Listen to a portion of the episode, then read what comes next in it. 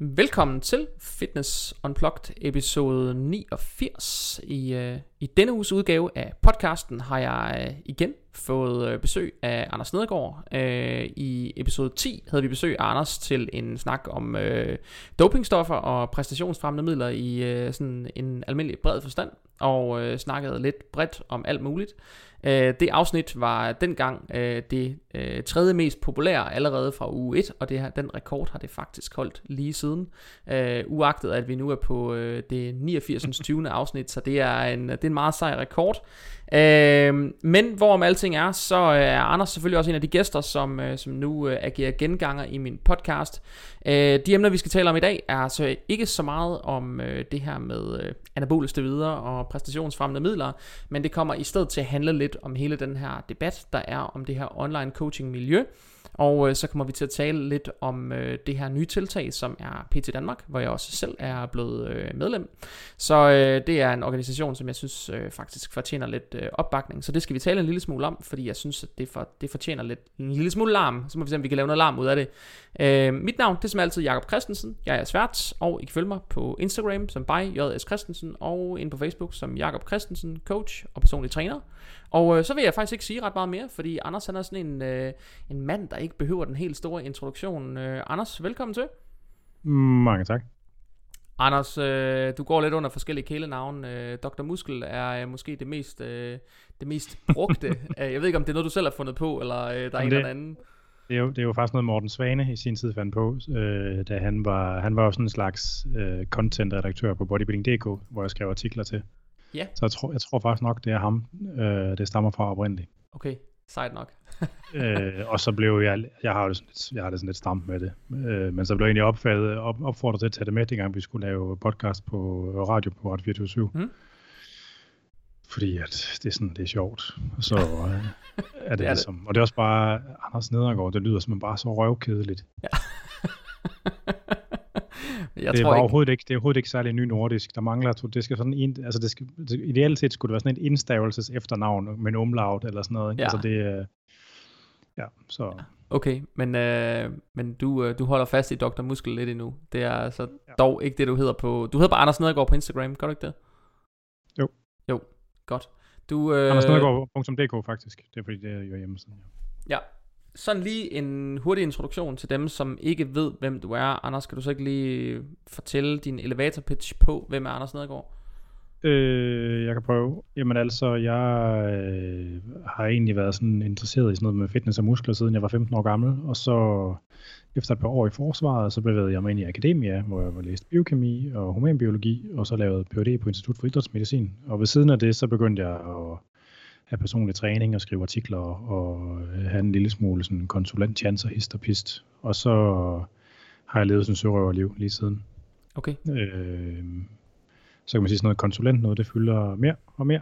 Øh, og det har egentlig ført til, at øh, undervejs jeg også været ude af en postdoc-stilling ude i det pulserende erhvervsliv i sådan en biotech-virksomhed, øh, hvor jeg havde en, havde en meget sjov berøring til øh, nogle af de lægemiddelfirmaer, der laver muskelmedicin. Det er også, med. det er også meget sjovt. Øh, men altså nu har jeg faktisk fået, hvad skal man sige, et deltidsjob i en øh, kosttilskudsvirksomhed, hvor jeg er blevet produktansvarlig. Okay, hvor er det hen? Øh, det er en nystartet virksomhed, der hedder Flow. Okay. Som, øh, der er vores, det første produkt, det kommer først til november. Okay, sejt. Er det sådan en almindelig klassisk kosttilskud, eller er det noget, et eller andet nytænkende, et eller andet? Øh, altså, øh, jeg ved ikke, hvor nytænkende... Altså, jeg er ikke sikker på, at det kan lade sig gøre at nytænke noget i kosttilskudsbranchen for alvor. Men, men øh, det, det er egentlig baseret på ideen om, at øh, jeg er ret sikker på, at hvis man skal lave et kosttilskudsbrand, der skal virke, eller, så skal man øh, sørge for, at det er forankret i et enkelt produkt. Ja. Øh, og så er det bedre, i stedet for at have 10 produkter på hylden, så har man det ene fucking produkt, og hvis man har et nyt produkt, man gerne vil begynde at sælge, og det ikke passer ind i det segment, så er det bedre at lave et separat brand til det. For i stedet for, at man har et produkt, og man skal overbevise folk om, det er bedst, at du køber produkt A for os. Ja. Men det er faktisk også bedst, at du køber produkt B og C og D. Det er meget lettere, hvis der kun er produkt A, og den eneste fortælling, man skal lave. Ikke? Ja. Det gør selvfølgelig, at man er en masse storytelling og sådan noget omkring, omkring at lave selve brandet, som man ikke man kan have som genganger. Altså man, det, kan ikke, det kan ikke lade sig gøre at lave en ny body lab eller en ny uh, powder som MyProtein, uden man starter med virkelig, virkelig mange penge. Nej. Øh, så det er sådan i virkeligheden tanken, at man laver et øh, relativt smalt produkt med, en meget vel, med et meget veldefineret segment. Og så prøver man selvfølgelig på at lave et produkt, der er så godt, som man kan inden for rammerne ligesom af det. Men så laver man en, øh, sådan en meget stram infrastruktur omkring det, og stram Okay, øh, cool. Branding, og, øh, og så er det på, det er på abonnementsbasis. Så Ja. det, er produkter, det skal være produkter, der giver mening at have på abonnementsbasis. Okay, cool. Jamen det er jo også, øh, øh, jeg har faktisk, øh, er det et par podcasts siden, der talte jeg med den øh, forhenværende øh, produktspecialist nede fra Only Approved. En ja. Fyr, som er, som hedder Daniel Emil. Ham kender du garanteret, øh, om Ring ikke eller andet. sådan noget? Eller, Hvad siger du? Nej, Using hedder han. Using. Nå, ja, ja forholdsvis ung fyr, øh, som øh, er øh, lægemiddelkyndig, og øh, det er det, han selv kalder det, for han synes, det er sejt. Men, øh, men han har jo arbejdet med det rigtig længe, og der sad vi og snakkede om, hvad det var, altså hvad er de nye typer kosttilskud. Der talte vi faktisk rigtig meget om de her nye abonnementsløsninger. Der begyndte at komme virkelig mange ting, også mange tv-spots på abonnementsløsninger på forskellige øh, kosttilskud. Øh, og jeg tror faktisk også, vi kom til at snakke om, at noget af det nyeste på stammen, det er, at man er begyndt at putte sams ned i, øh, i øh, hvad hedder det, sådan noget pre-workout, hvilket jeg synes var helt... Storslået. Storsl- ja, det, det er sindssygt dumt på, på alle mulige tangenter, ja. Ikke? Også det var dumt, ikke? Altså, man kan sige, man kan hurtigt, det der med abonnements, altså nu, de fleste, de kender jo uh, Vita Pro. Ja. Og, og Oslo Skin Lab. Uh, og Max, mange af dine lyttere kender formodentlig også det her Maxolin, der kørte. Øh, der er i hvert fald flere, der har spurgt til noget nyt, der er kommet, der hedder T+. Jamen det, det, det, er bare det, er det samme som Maxolin, okay. det er bare et andet firma. Jeg tror faktisk nok, der er et personoverlap mellem det oprindelige firma og det der T+, hvis ikke det skal Okay. løgn. Men det er sådan, det er meget mandemandsmandet. Ja. Masser af natur og fuldskæg og skovmandsskjorter Ja. og alt sådan noget, ikke? Jo. Og det er jo, egentlig, så er det jo eksempler på, hvad kan man sige, de, de har jo så lavet en branding på det, det gælder også Vita Pro. De har lavet en branding, der er totalt over the top, og formentlig skudt ved siden af i forhold til et dansk publikum, ikke? Jo. Øh, eller Vita Pro, det er faktisk blevet en god forretning i Danmark nu, men det er, først, det er det først blevet for nylig. Altså, de har brugt enormt lang tid på at bygge det op. Ja. De har jo, men de har jo en ret ulækker markedsføring. De bruger ekstremt meget sådan noget rigtig klam influencer marketing, hvor man får nogle, altså, og influencer marketing har en masse udfordringer, fordi det inviterer til at bryde en masse af de markedsføringsregler, der er omkring kosttilskud. Ja, enig. Øh, og, og, og, og, man sige, det, det er ejet sådan en øh, norsk koncern, der hedder som, som, som man, de gør det der med at lave enkelte brands, brands med enkelte produkter, og så er de bare pissehammerende ligeglade med, hvad god markedsføringspraksis er. Øh, og jeg tænker, altså det grundlæggende, så er det det samme som det samme som dem, vi gerne vil. Vi vil bare gerne gøre det på en pæn og anstændig måde. Okay, altså lave det her med enkelt, altså igen, brands forankret enkelte produkter, ikke? enkelte produkter. Okay, spæ- ja. men jeg er spændt på at se, hvad det er, der du, øh, du sender afsted. S- øh, send mig nogle øh, prøver, hvis du har lyst. Du er altid Ja, velkommen. men det første produkt, det er sådan en, det er meget, det er en kvindeting, så det, øh, jeg kommer ikke til det. Ja, det jeg kan godt øh, dele. Jeg bliver den dårligste influencer lige til det der, tror jeg. Men altså, det er jo så rettet mod det europæiske marked. Det, er Ja. ikke, øh, det, start, det starter i Danmark, men efter relativt kort tid, så øh, man sige, der, vi har, der er sådan nogle, noget funding, der kommer i sådan nogle trancher, og der er Mhm. mm-hmm. nogle af dem, der bliver udløst, er kommet i gang. Og så det, det, Okay. det, det tank, tank er, at det er Europa.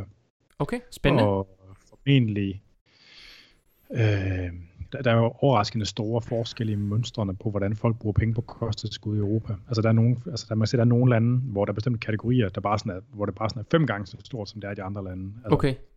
Jeg synes, en, jeg synes engang for år tilbage, jeg hørte sådan en, jeg kan huske, jeg havde sådan en, øh, en ernæringsunderviser, der, der på et tidspunkt sagde, at øh, Danmark var det land i verden, der øh, konsumerede flest kosttilskud per, øh, per capita.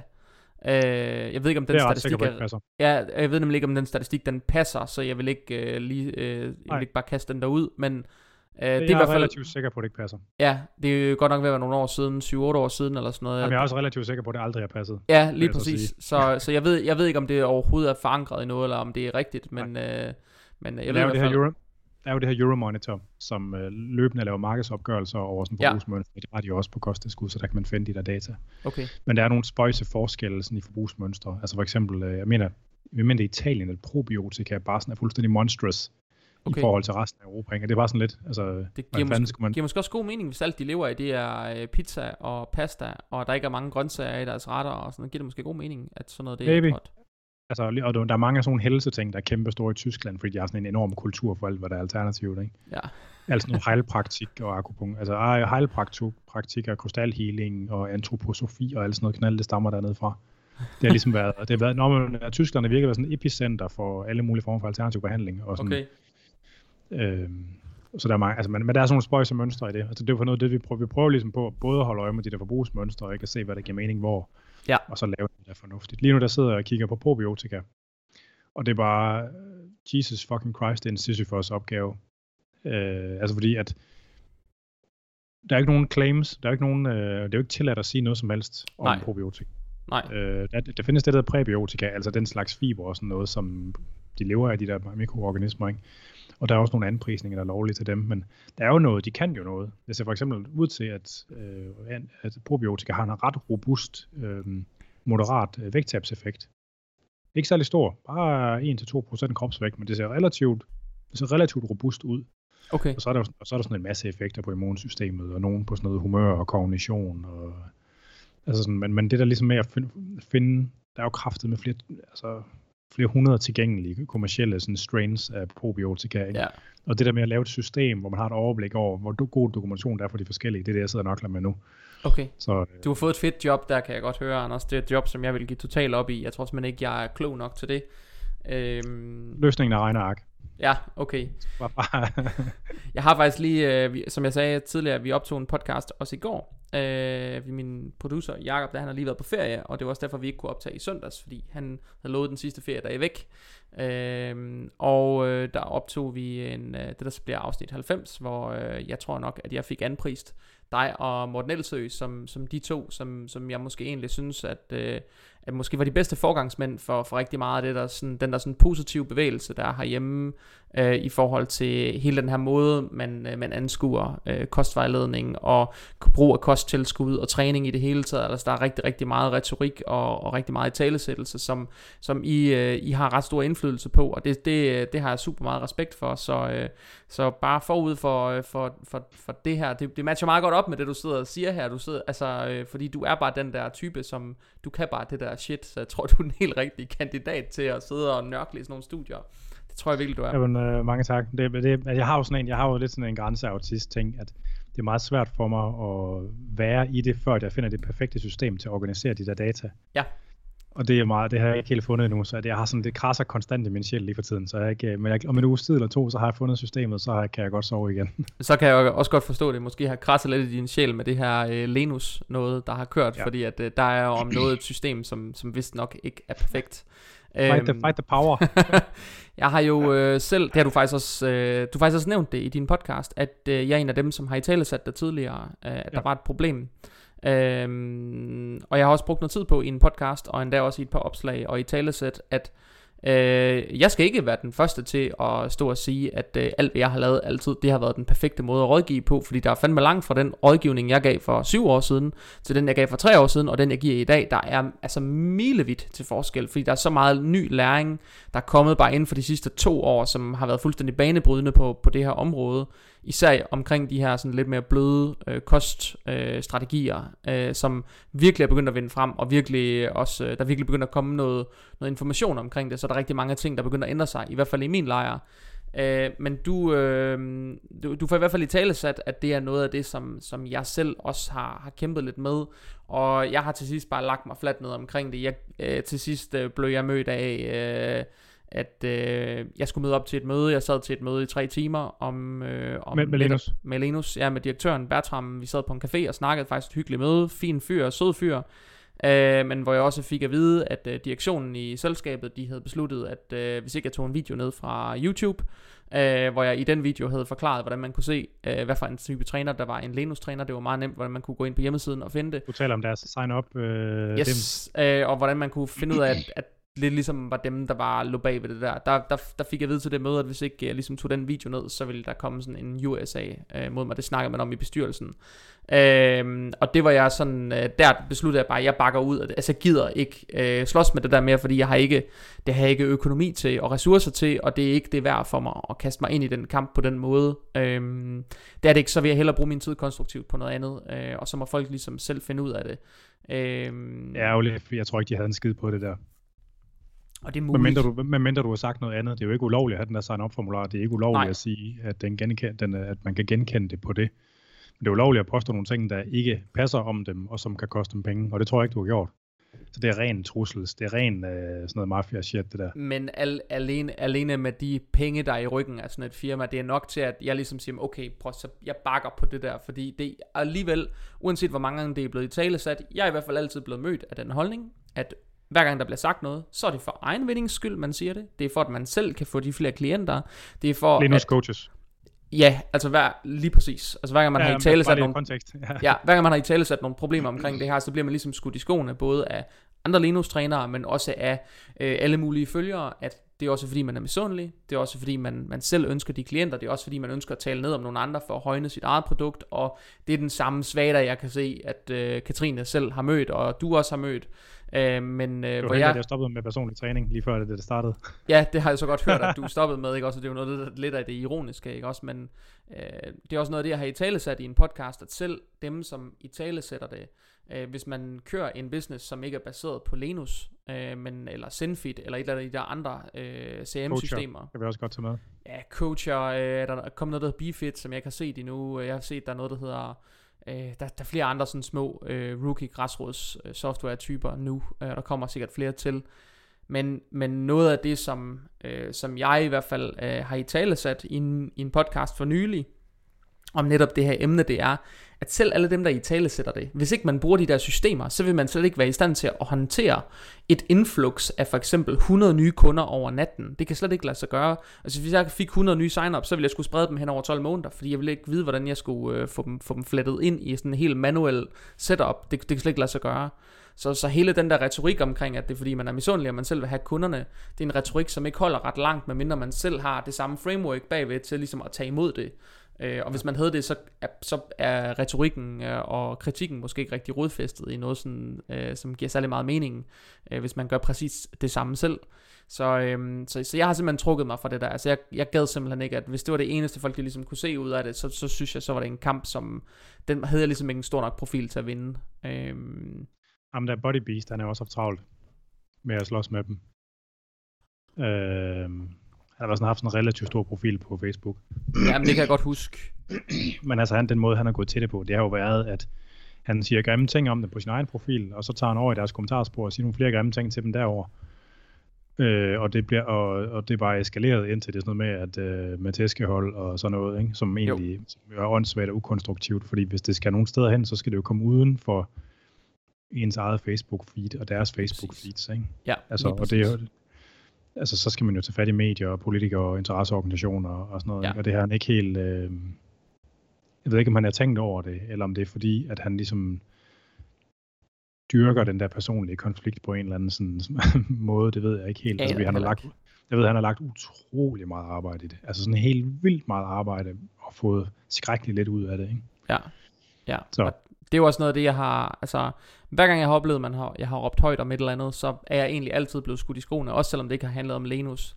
Hver gang det har handlet om noget, nogen andre skulle have gjort, eller noget, nogen andre skulle have gjort forkert, så, øh, så, har jeg, så er jeg altid bare blevet skudt det der i skoene at man må ikke tale ned om andre for at fremhæve sig selv. At det er ligesom om, og så er min egen tanke, at hvis ikke man må i tale sætte noget... Det er jo heller ikke for at fremhæve sig selv. Nej, det bare og, tale ned om andre. jamen, og det er lige præcis det der med, at hvis ikke man må i tale sætte noget, som er forkert i andres adfærd, jamen så, så kan man jo aldrig nogensinde komme problemer til livs, fordi at alle problematikker, de, de, de er jo forankret i nogle, altså, i nogle, nogle ja. personhandlinger på en eller anden måde, ikke også? Men, men, den, men den der holdning om ligesom, at øh, jeg oplever det som om, at der er to grene af den der, eller to kilder til den der diskurs med, at man ikke ligesom må kalde folk ud, eller undskyld, eller sådan, eller øh, sige grimme ting om. Den ene, det er sådan antikonfrontatorisk. Altså hvor, ligesom, hvor at det der med, at, og, og med konflikten i sig selv altid er skidt. Og det er mest kvinder, der ligger der, som er, ligesom har den der, ikke? og det er det, som Katrine hun støder meget på. Og så er der den der, at man skal blive på sin egen bane halvdel. Du vil ligesom, man skal, i stedet for at brokse over andre, skal man gøre sin egen ting godt. Og det er hele den der positive psykologi, øh, den der måde, den, den, altså ja, positiv psykologi diskursen, den der sådan er meget, meget ja. øh, den er meget fremme blandt de der fitness bodybuilding typer, ikke? Jo, lige præcis. lige præcis. altså, man, og konsekvensen er, om det er den ene eller den anden version af det, er egentlig sådan set den samme, men det er bare mm. fucking åndssvagt, fordi altså, hvad... Okay, hvis man nu skal tage det vilde eksempel, ikke, så, er det, så er det samarbejdspolitik under 2. verdenskrig. Ja. altså, du ved, skal man bare sætte sig ned og gå passe sin egen ting, eller skal man rejse sig op og sige noget? Sådan, altså, ja. hvad hvis der er en gammel dame, der får en omgang af nogle øh, møgeunger i en bus, eller sådan, altså, hvad er meningen? Altså, det fungerer sgu da bedst, hvis man siger til og fra, altså, men øh, det må de så, det må de selv lægge råd med. Det må de selv lægge råd med, og det vi er... kan jo heldigvis gøre, som vi vil. Lige præcis, lige præcis, og det er jo noget af det, jeg synes det er rigtig fint, der er mange af de her ting, der bliver i tale sat. Jeg er jo også øh, bevidst om at så sige, prøv at høre, jeg har med al sandsynlighed også lavet fejl, men øh, jeg vil da for alt i verden godt undgå, at der bliver lavet øh, fejl, og jeg vil i hvert fald godt undgå, at øh, der bliver øh, øh, lavet, øh, i hvert fald gerne bringe fejlmarken ned til så lidt som muligt, kan man sige, ikke? Også, så man, øh, fordi man kan sige, at når man arbejder, uanset hvilket felt man arbejder i, man kan ikke undgå, at man, når man driver en virksomhed, så vil man formodentlig lave en fejl. Man vil have nogle kundecases. Ja, ja. Men der vil være nogle oplevelser, som de kan aldrig være perfekte eller lige gode. De kan aldrig rangere lige højt. Alle kan aldrig få en lige god behandling, eller føle, at de får den, altså en lige god behandling. Alle kan ikke have den samme gode oplevelse. Så det, det er bare et nødvendigt onde på en eller anden måde. Ikke? Også. Jo. Øh, men der er alligevel sådan forskellige levels af det, ikke? fordi jo. Noget, noget, noget af det, man ser hos de der coaches, det er jo bare det sådan decideret uansvarligt og potentielt farligt, ikke? Og, og, og, og øh, hvad kan man sige, nogle af dem, for nogle af dem, der er det bare en konsekvens af de der højt skalerede forløb, at man ikke kan give særlig meget opmærksomhed, og der ja. måske er skiftende assistenter indover. Men så er det stadigvæk et ansvar, fordi når man så aggressivt putter folk ind i sine forløb, ikke, så er det det, der sker. Ja. Den, anden, den anden ende, det er jo det der sådan helt hjernedøde med Gustav Salinas, ikke, der aktivt forsøger at bilde folk ind, at han ved, hvordan man håndterer spiseforstyrrelser. Ikke?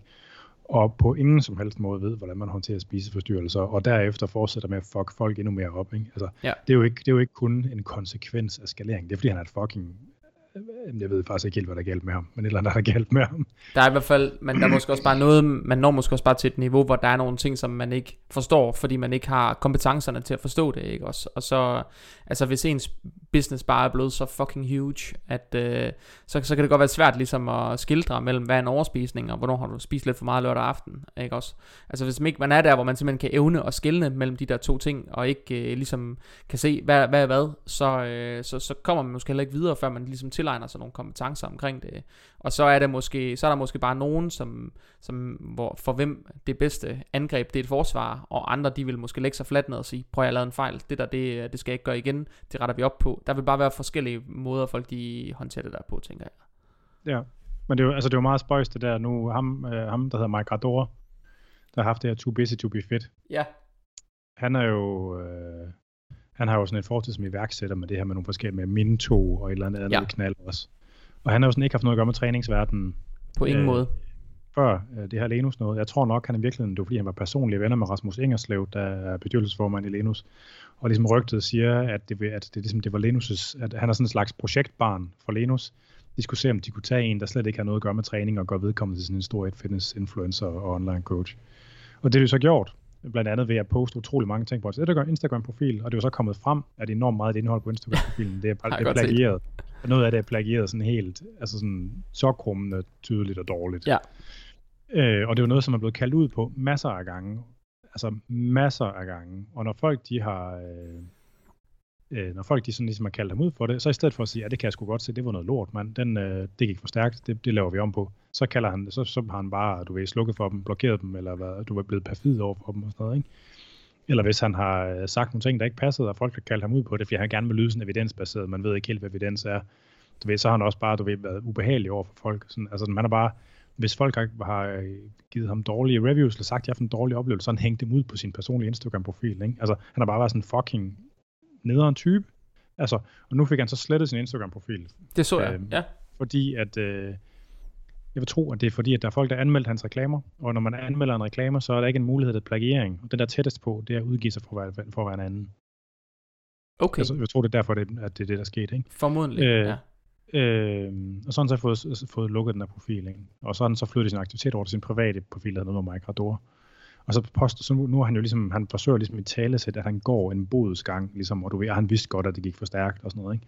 Det, altså, han har bare a lot of repenting to do. Der er bare nogle folk, ja. der kan sige så ondt. Altså, hvis han virkelig mener, at vi skal tro på, at han gør ting på en anden måde, ikke? så er der fandme mange ting, der skal laves om på, og der er sat mange mennesker, der kan sige undskyld til. Fordi det, som man sidder og tænker nu, det er jo bare, det er jo bare whitewashing. Han skal forsøge at ligne en good guy igen, efter at have ja. været så stort røvhul i så lang tid. Og det er sådan lidt, han siger, han gerne vil mødes, så det bliver interessant. Det kan godt være, at jeg skal mødes med ham senere på måneden her. Fedt. Øh, Jeg er jo lidt nysgerrig på, vi er jo sådan faldet lidt ned i gryden med det samme, og det er jo fordi vi begge ja. to, vi kender problematikken ind og ud, og vi har begge to lidt været en del af det på forskellige tidspunkter, eller forskellige stadier af, af det her. Øh, jeg har måske kaldt kritikken ud på et meget, meget tidligt stadie i forhold til, hvor stor øh, en butik, sådan noget som Lenus var, og øh, du har kaldt det ud på et stadie, hvor det er blevet en milliard virksomhed med en valuation på plus 3 milliarder. Også, ikke? Vi havde også en omgang med Nobel og Fællesskov jo der for en 3-4 år siden. Den har vi også, ja, den har du også haft, men det var en, du tog i det der 5, øh, hvad der var det, 3% muskel-TV, eller hvad var det, I kaldte det? Øh, nej, vi var nogle stykker, der kontaktede Rasmus Ingerslev. Okay. Dengang, og så ja. blev de ved af. Men så åbenbart, de har også taget sådan nogle friheder inden for Linux-systemet. Øh, så altså, så, øh, der var åbenbart nogle flere grunde til, at de blev vippet af. Men, det, de, men de havde den her ting, hvor de optrådte og skulle sige noget mad, og så kunne man se deres køleskabsdør, ja, de havde alt the good stuff til at stå. Ja, men... Testosteron, trenbolon, insulin, væksthormon, alt det, man bliver rigtig flot og stærk af. men du ved, det er jo også den måde, man gør det på, ikke? Også hvis man kigger på, hvordan mange af dem, der har gjort det, og har bygget de der butikker, så handler det jo også om, at de har kigget på, hvordan kan jeg selv hurtigst muligt få nogle store buler, så jeg ser ud, som om jeg ved noget om det her. Ja. Øhm, det, det er der jo systematik i. Det er jo værd at bemærke, at næsten alle de der skalerede coaches, de er jo trænet sammen nede i Loaded Gym i Valby. Jeg ved ikke, om de har gjort det samtidig, men øh, de er i hvert fald, de fleste af dem har trænet dernede. Ja, jeg ved ikke, om de har gjort det samtidig, men jeg ved godt, at der er rigtig mange, der har trænet derude. Det er jeg fuldstændig bevidst om. Øh, jeg tror ikke, det hedder Loaded Gym mere, men øh, hvor mange nej. af dem, der træner derude mere, det, det ved jeg ikke. Men, øh, men jeg ved i hvert fald, at der er mange af dem, der har, har trænet derude øh, før eller siden. Øh, det er der. Så det er ligesom også, der er sådan en vis øh, kultur, man forventer, der er blevet sådan båret igennem på en eller anden måde, ikke? Jeg tror også bare, det er i hvert fald noget af det, jeg sådan selv kan høre på vandrørene, når man er i det her miljø, det er jo sådan, når jeg taler med folk, så, så siger jeg jo til dem sådan blankt, så siger jeg, prøv lige at høre, jeg ved godt, det her det er en subkultur, men når man først er en del af subkulturen, så taler man altså om alting, som om, at det er det mest normale i hele verden. Yes. Øh, og der er sådan en italesættelse af øh, det her med at, altså i talesættelsen af at bruge, øh, og hvordan man bruger præstationsfremmende midler, den er nøjagtigt lige så naturlig som det, at man bare skal være online coach, for der kan man tjene mange penge. Den er nøjagtigt lige så naturlig, den i talesættelse, hvilket er sindssygt problematisk på så mange etiske øh, måder, men når oh, noget yes. det bliver, vi ved begge to, når noget det bliver gjort normalt og legalt i en eller anden kultur, jamen så, så, så, så, så tænker man måske ikke videre over det, så er der måske bare nogle ting i forhold til ens etiske kompas, der, der flytter sig lidt, ikke også? Øhm, og det, det, det kan man jo så ikke rigtig gøre noget ved. Men, men hvilket tidspunkt, det er jeg sådan lidt nysgerrig på, jeg tror måske også lytterne, som lytter til det her, tænker, hvad fanden nævler de om? Altså, I er hoppet direkte ind i en samtale, på, ja. hvilket, på hvilket tidspunkt besluttede du, at du ville til at gå ind i den her debat? Øh, jamen, det var nok været en gang i løbet af foråret. Altså dengang, da vi, altså, øh, jeg skrev en artikel til Fit News, som ligesom er det her blad til fitnessbranchen, som Sten yes. Brofort laver, som ligger, som ligger i fitnesscentrene. Og der skrev jeg nogle tanker, jeg havde om det her med behovet for en brancheorganisation. Ja. Øh, tilbage, og det har måske været i foråret 2020. Mm-hmm. Og, og, og hvad kan man sige, tilløbet til det er i virkeligheden meget, meget længere, fordi det kommer sig egentlig af, at, at den her, øh, den her øh, uddannelsesstandard, der er den europæiske, fælles europæiske uddannelsesstandard, der EREPS, ja, EREPS den, er blevet, ja. den er lavet i den, af den europæiske brancheorganisation, og øh, det startede for cirka 10 år siden. Øh, og jeg har egentlig, altså jeg kan godt se ideen med det tiltag, EREPS er, men det som jeg savner, det er ligesom, at det er at det er bakket op af noget øh, faglighed og noget mm-hmm. community og sådan nogle ting. Fordi dem, der har lavet, dem der er i den europæiske brancheorganisation, det er sådan nogle, det er nogle tykke, øh, tykke mænd i jakkesæt, der har startet fitnesscenter, og de fleste af dem i England. Og det er sådan, som personlig træner, så er det sådan lidt svært at spejle sig i øh, tykke fitness-iværksættere. Øh, mens hvis man kigger på USA, nogle af de her trænerorganisationer, de har derovre, øh, NSCA og ACSM og NASM og ACE og sådan nogle, de er meget mere forankret i miljøet af personlige trænere, mm. ikke? og nogle af dem også i sportsvidenskab samtidig med. Ja. Og, og arrangerer konferencer og udgiver blade eller sådan tidsskrifter, og, altså sådan, hvor det ligesom er hele pakken. Ikke? Og det er sådan, altså det der ligesom med, at man ved, okay, det er bare, det er bare fucking øh, øh fem bogstaver, og så sidder den øh, fed mand i jakkesæt, altså en fed britte i jakkesæt nede i Bruxelles, øh, eller Genève, eller hvad? Nej, nej, nej, det er Bruxelles. Altså, øh, det er sådan lidt svært at se meningen med. Og som det, ja. som jeg virkelig har savnet, det har jo været, at der var sådan noget community og noget faglighed og sådan et eller andet i det. Fordi det var ligesom det, der kunne gøre det, sådan, gøre det føles som noget, der gav ja. mening. Og, så, og det er egentlig noget, jeg har gået og tænkt over siden dengang. Øh, jeg har undervist på en del personlige træneruddannelser, hvor, som, hvor, og flere af dem også var akkrediteret til at udstede de her Europe-certifikater. Ikke? Ja. Øh, så det, så, så, så, så, så der er jo det, det, sådan det lange tilløb. Så lavede jeg den artikel om en brancheorganisation. Øh, Hvornår var det, du skrev den artikel, Anders? Jamen det tror jeg, det, var, det har været i løbet af, jeg tror det har været foråret eller sommeren 2020. Fordi da lockdown kom aller første gang, var det 2020? Det var lige der i foråret.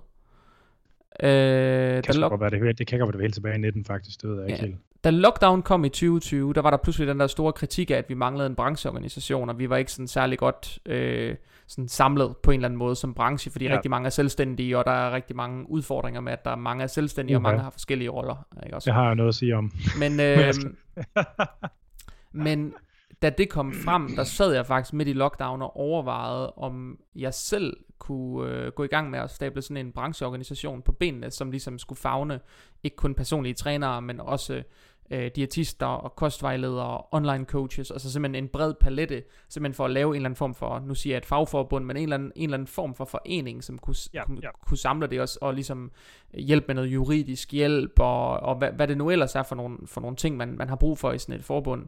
Øh, men jeg kunne simpelthen bare ikke finde ud af, hvor fanden skulle jeg starte og slutte, men jeg kunne bare se, ja, det er der egentlig et behov for det her. Øhm, ja. Så det er bare sjovt, at vi har haft den samme tanke, sådan noget nær samme tidspunkt, du så bare gået videre med ja, ja, det, er ja. ikke. men, så, øh, men så tog Emil Johan Sørensen ja. og Thomas Torp, som har været, de har været personlige trænere. Emil, han har været sådan, haft lidt i forskellige sådan noget små iværksætteri. Øh, han er sådan computermand, kan finde ud af computerting, og Thomas, han har været involveret i Satses personlige træner ja. ting. Øh, og så tog de fat i mig, og, fordi de har gået og tænkt på noget af det samme, og de, var som, de er sådan lidt, har været lidt mere motiveret af det her med altså problemerne omkring doping. At det er irriterende, at der går nogle store jern rundt, som folk tror er kloge, fordi de er store. Og, og det, er, sådan, det er jo den det, er nok svær at få lagt ned. Men, øhm. Jo, jo, bevares. Altså sådan, men så, øh, og så var Peter, hvor fanden, Peter, øh, hvor kom han ind?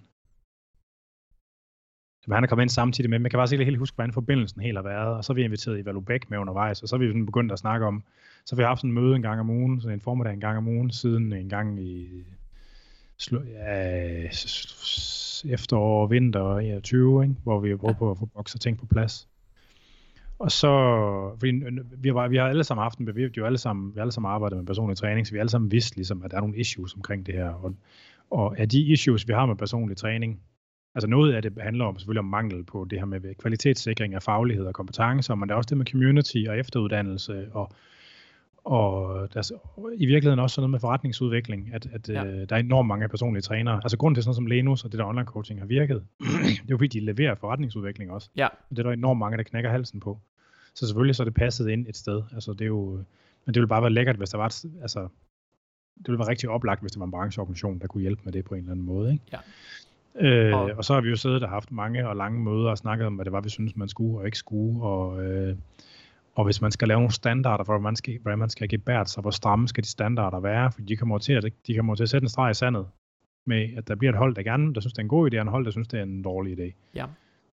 Øh, og hvor, hvor, hvorhen, hvorhen skal den streg sættes? Ja. Øh, og så er det jo så begyndt, så begyndt altså, øh, Ja, det, det, det, det, det, det vi snakkede rigtig meget om. Men så fordi vi, vi havde alle sammen en bevidsthed omkring, at der var de her issues med personligt, med, med online coaching, så tænkte vi, at vi gerne starte med at lave noget larm om det. Øh, ja. Og det var egentlig ikke, altså det var egentlig relativt sent hen i forløbet, at det blev besluttet, at det var mig, der skulle være formand. Øh, og det er ikke fordi, jeg sådan i virkeligheden har specielt meget lyst til det, men det er bare sådan den, det sted, jeg passer bedst ind, fordi jeg er ældst og har mest netværk og sådan noget. Altså så det er ikke, øh, de andre, de har lavet, Emil han er nok den, der har lavet mest arbejde i virkeligheden. Mm. Øh, men, men så tænkte vi, det her med at lave noget larm omkring online coaching, det være et godt ja. sted at starte, fordi at det var formodentlig, vi tænkte, det ville være let at lave noget larm om. Ja. Og så spurgte jeg, øh, altså, og Daniel Risgaard og Niklas Vestergaard, dem, de har jo også, der køreslænget har jo også lavet noget larm om yes, det det ved jeg. Der, der, er mange, ja. der er mange rundt omkring, der har lavet noget larm, men det er ikke sådan rigtig fået traction. Nej. Jeg tror, og igen, jeg tror for grunden til, at det ikke har fået traction, det er fordi de fleste af, af sådan nogen som dig og mig, og Daniel Risgaard og Niklas Vestergaard og Altså dem, dem, som vi snakker til, det er jo sådan nogle, der er fitnessentusiaster og personlige ja. trænere og elitemotionister i forvejen. De er sådan lidt, nå ja, okay, det vidste vi da godt. Eller sådan. Ja, lige præcis. Det, vi taler altså, ikke til den brede befolkning. Nej, man skal ligesom uden for den der, det der, altså den sfære af folk, ikke? Og så, så spurgte Katrine, om vi kunne, om ikke vi skulle lave noget på, lave sådan en, forsøg at krasse nogle, nogle vilde historier ind igennem hendes uh, publikum, fordi hun har jo et eller andet 35.000 følgere ja, dengang. en milliard følgere, ikke? øh, og formodentlig en masse, der er i målgruppen på det her online coaching. Øh, og så lavede vi sådan nogle videoer, vi sad og snakkede om det her. Og i øvrigt, før jeg lige går videre, før det her, der havde vi jo nogle, der havde PT Danmark, vi havde jo et møde med Lenus, øh, hvor vi snakkede om nogle af de her problemer, hvor vi jo i tale sat flere af dem. Så for eksempel så sagde vi, at øh, på det tidspunkt, der vidste jeg, at flere af de online coaches har, øh, har assistenter. Og vi vidste, at de assistenter, de skriver til klienter i coachens navn. Ja. Og vi ved også, at der er folk hos Lenus, der ved det. Og det problem, det problem, Anders, det har jeg i tale sat i fem år, uden at nogen har givet at lytte til det.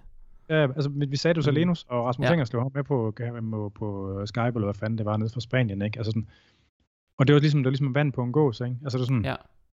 og hvad så?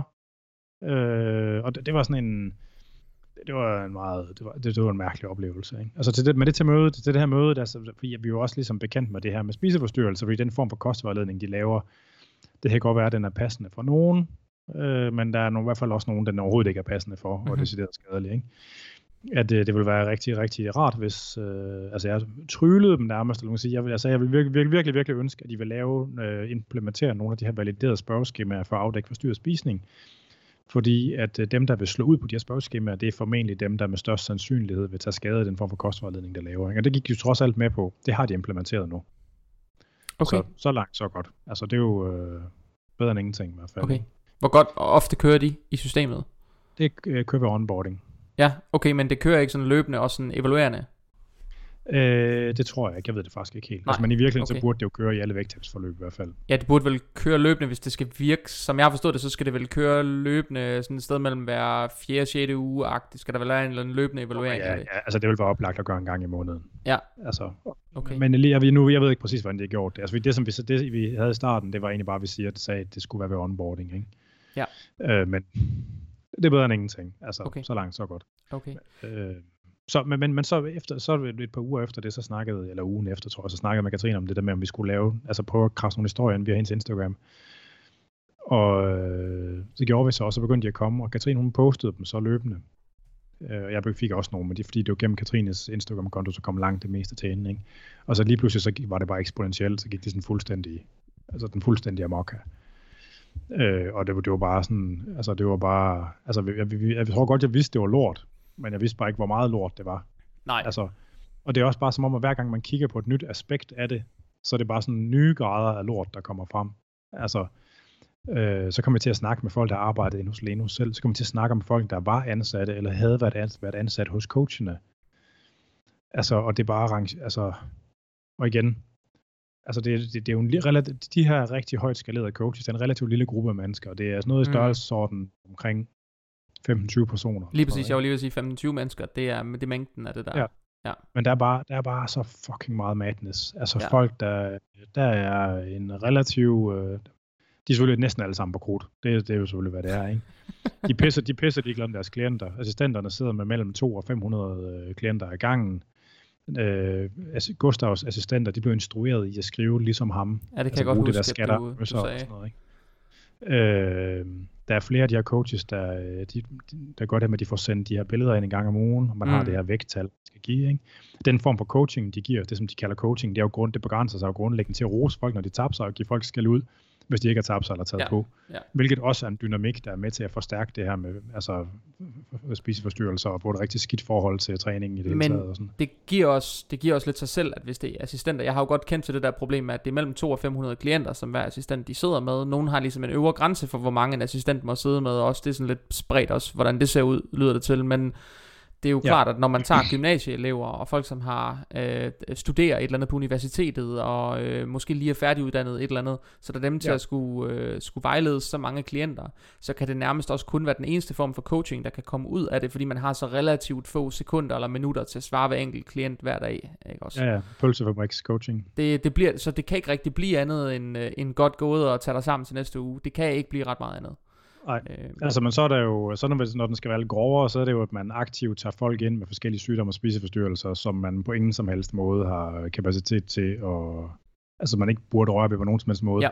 Folk, der udvikler, ud, altså udvikler aktive spiseforstyrrelser undervejs, og som man råder til at fortsætte. Øh, folk, der får øh, voldsomme overbelastningsskader, fordi man ikke, altså du ved, en, en af Gustav Salinas' klienter havde, var en overvægtig dame, der blev sat til at, der var utrænet, der blev sat til at løbe en time om dagen. Bare sådan, altså hvis du, sætter, hvis du sætter en normalvægtig voksen mand til at begynde at løbe en time om dagen, Det kan man ikke. så, så er der 80% sandsynlighed for, at hans, der er et eller andet, der bliver overbelastet. Ikke? Ja. En overvægtig dame, ikke, så tog, altså bare sådan, Men, men hvad er sandsynligheden for, at man overhovedet, altså bare din, din succesrate, den, den må være nærmest være lige 0, for man kan ikke løbe en time om dagen, hvis ikke man er vant til at løbe. Man skal være ret i ret god form, og ret meget vant til at løbe, for man kan løbe en time hver dag. altså de fleste kan bare lunde sådan 7 km i timen, ikke? altså trods alt sådan, men altså løb kan være mange ting, ikke? men det er bare, Ja, okay, men øh, Og du så, så, så er der, der er jo nogle af de her coaches, i øvrigt assistenter, der har fuldstændig vanvittige arbejdsvilkår. Altså det er også bare sådan modern slavery, og de bliver, mange af dem bliver tørret, og der mange af dem bliver betalt i sort penge. Flere af de her coaches, de seksualiserer de her billeder, viser billeder af deres klienter ud til nogen. Nogle af dem, de forsøger aktivt at opsøge dem, der er lækre, der får lov til at stikke deres tissemand i dem og gøre ulækre ting ved dem. Øh, fordi at der er ikke noget bedre end sådan en skrøbelig 19-årig pige, ikke? Øh, hvis man kommer som sådan en stor støvudpumpet mand, og det er bare sådan, altså det er bare dårlig stil på fucking dårlig stil på fucking dårlig stil. Lenus, der har salgsmøder med coaches og opfordrer øh, coachene til at sigte efter unge kvinder, der lige er født, fordi det er dem, der er mest utilfredse med deres krop, så det er lettest at tjene penge på dem. Og altså, det er også undret mig, altså sådan en, igen, der er enormt mange af de der øh, coaches, der begyndte at sige de samme ting. De begyndte at sige ja. sådan alle de rigtige ting om sådan bløde værdier med kostvejledning og vanecoaching og øh, der er ikke noget, der er forbudt, og bla bla bla, ikke? og det de leverer, det er bare fucking sådan, altså antitesen til det, ikke? og der er, nogen, der er mange af dem, der siger sådan nogle ting, der er påfaldende ens, hvor man så tænker sådan, det var sgu alligevel mærkeligt. Grunden til, at de siger noget, der er ens, det er jo fordi, at når man bliver signet op hos Lenus, så, bliver man, så får man sådan nogle kundetypologier, Ja. som man bliver tilforordnet. Og så får man øh, en to-tre stykker af dem, og med hver af dem, der følger der ligesom nogle instrukser til, hvordan man skal... Hvad og i tale sætter man det. og man instrukser til, hvad man får fundet noget content, man skal lave til, til sine sociale Ja. medieprofiler, og hvad man skal lave, når man øh, laver reklamer. Ikke? Fordi det har undret mig, hvor, hvor ens lydende mange af dem, der de er. Ikke? Og det sjove, det er jo, det er nogen, der er vokset op i fitnessmiljøet, og så har jeg bare sådan noget, det der Mike Ardor eller Jakob Borg, det har du kraftedeme ikke fundet på selv. Ikke? Nej. Men det er, jo Altså også, sådan- det er jo også noget af det, som jeg selv har i tale sat, det er, at det er påfaldende ens, og faktisk tit, når man ser reklamerne, så kommer de, de kommer gående med den samme, øh, med den samme, øh, hvad skal man sige, øh, øh, sådan øh, gestikuleren Ja, det samme meget sted. aktive håndbevægelser, Jamen, og det er alle sammen venner. Det, og det, de er alle sammen venner, og det, det, det er det samme sted, altid. Mange af dem bliver filmet, ikke også? Og de samme steder i den samme belysning, ikke? Og de siger tæt på identiske ting. Men det øh, taler jo også ind i noget af det der forretningsudvikling, som du snakker om, at når man har et helt team, der sidder og forretningsudvikler for folk og siger, det er de her reklamer, I skal lave, det er sådan her, I skal gøre det, det er sådan her, I skal sælge osv., så kører det. Øhm, og der har jeg jo, nu hvor du har øh, valgt at kaste dig ned i den der gryde med at bygge det her øh, forbund øh, for os, det er jo sejt.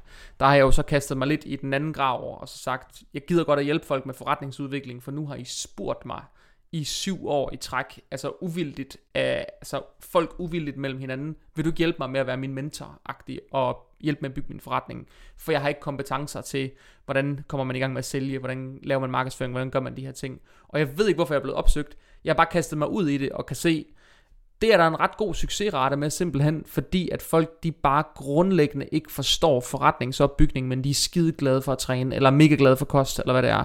Men de forstår simpelthen ikke forretningsudvikling og forretningsopbygningen. Men det er bare påfaldende at se det der sådan enormt ensartede øh, markedsføring, der kommer fra alle de der trænere, og så får man den samme reklame fra 10 forskellige på den samme dag, ikke også? Det er meget mærkeligt, øh, meget besynderligt. Men, øh, Det er også sjovt at se, hvordan alle de der steudpumpede bodybuilder-typer, hvordan de er blevet meget følsomme de sidste to år. Ja, ja. og alle Altså- sammen har rigtig mange øh, kvindelige klienter, der er sådan et sted mellem 35 og 45, og øh, sådan i, det, det er den samme boldgade, det hele. Det er i hvert fald min oplevelse. Ja. Det er Og det. igen, og, det, og det, altså, så, så er der selvfølgelig hele det der med, at de forsøger at rekruttere de der reality-stjerner, ikke? Altså som...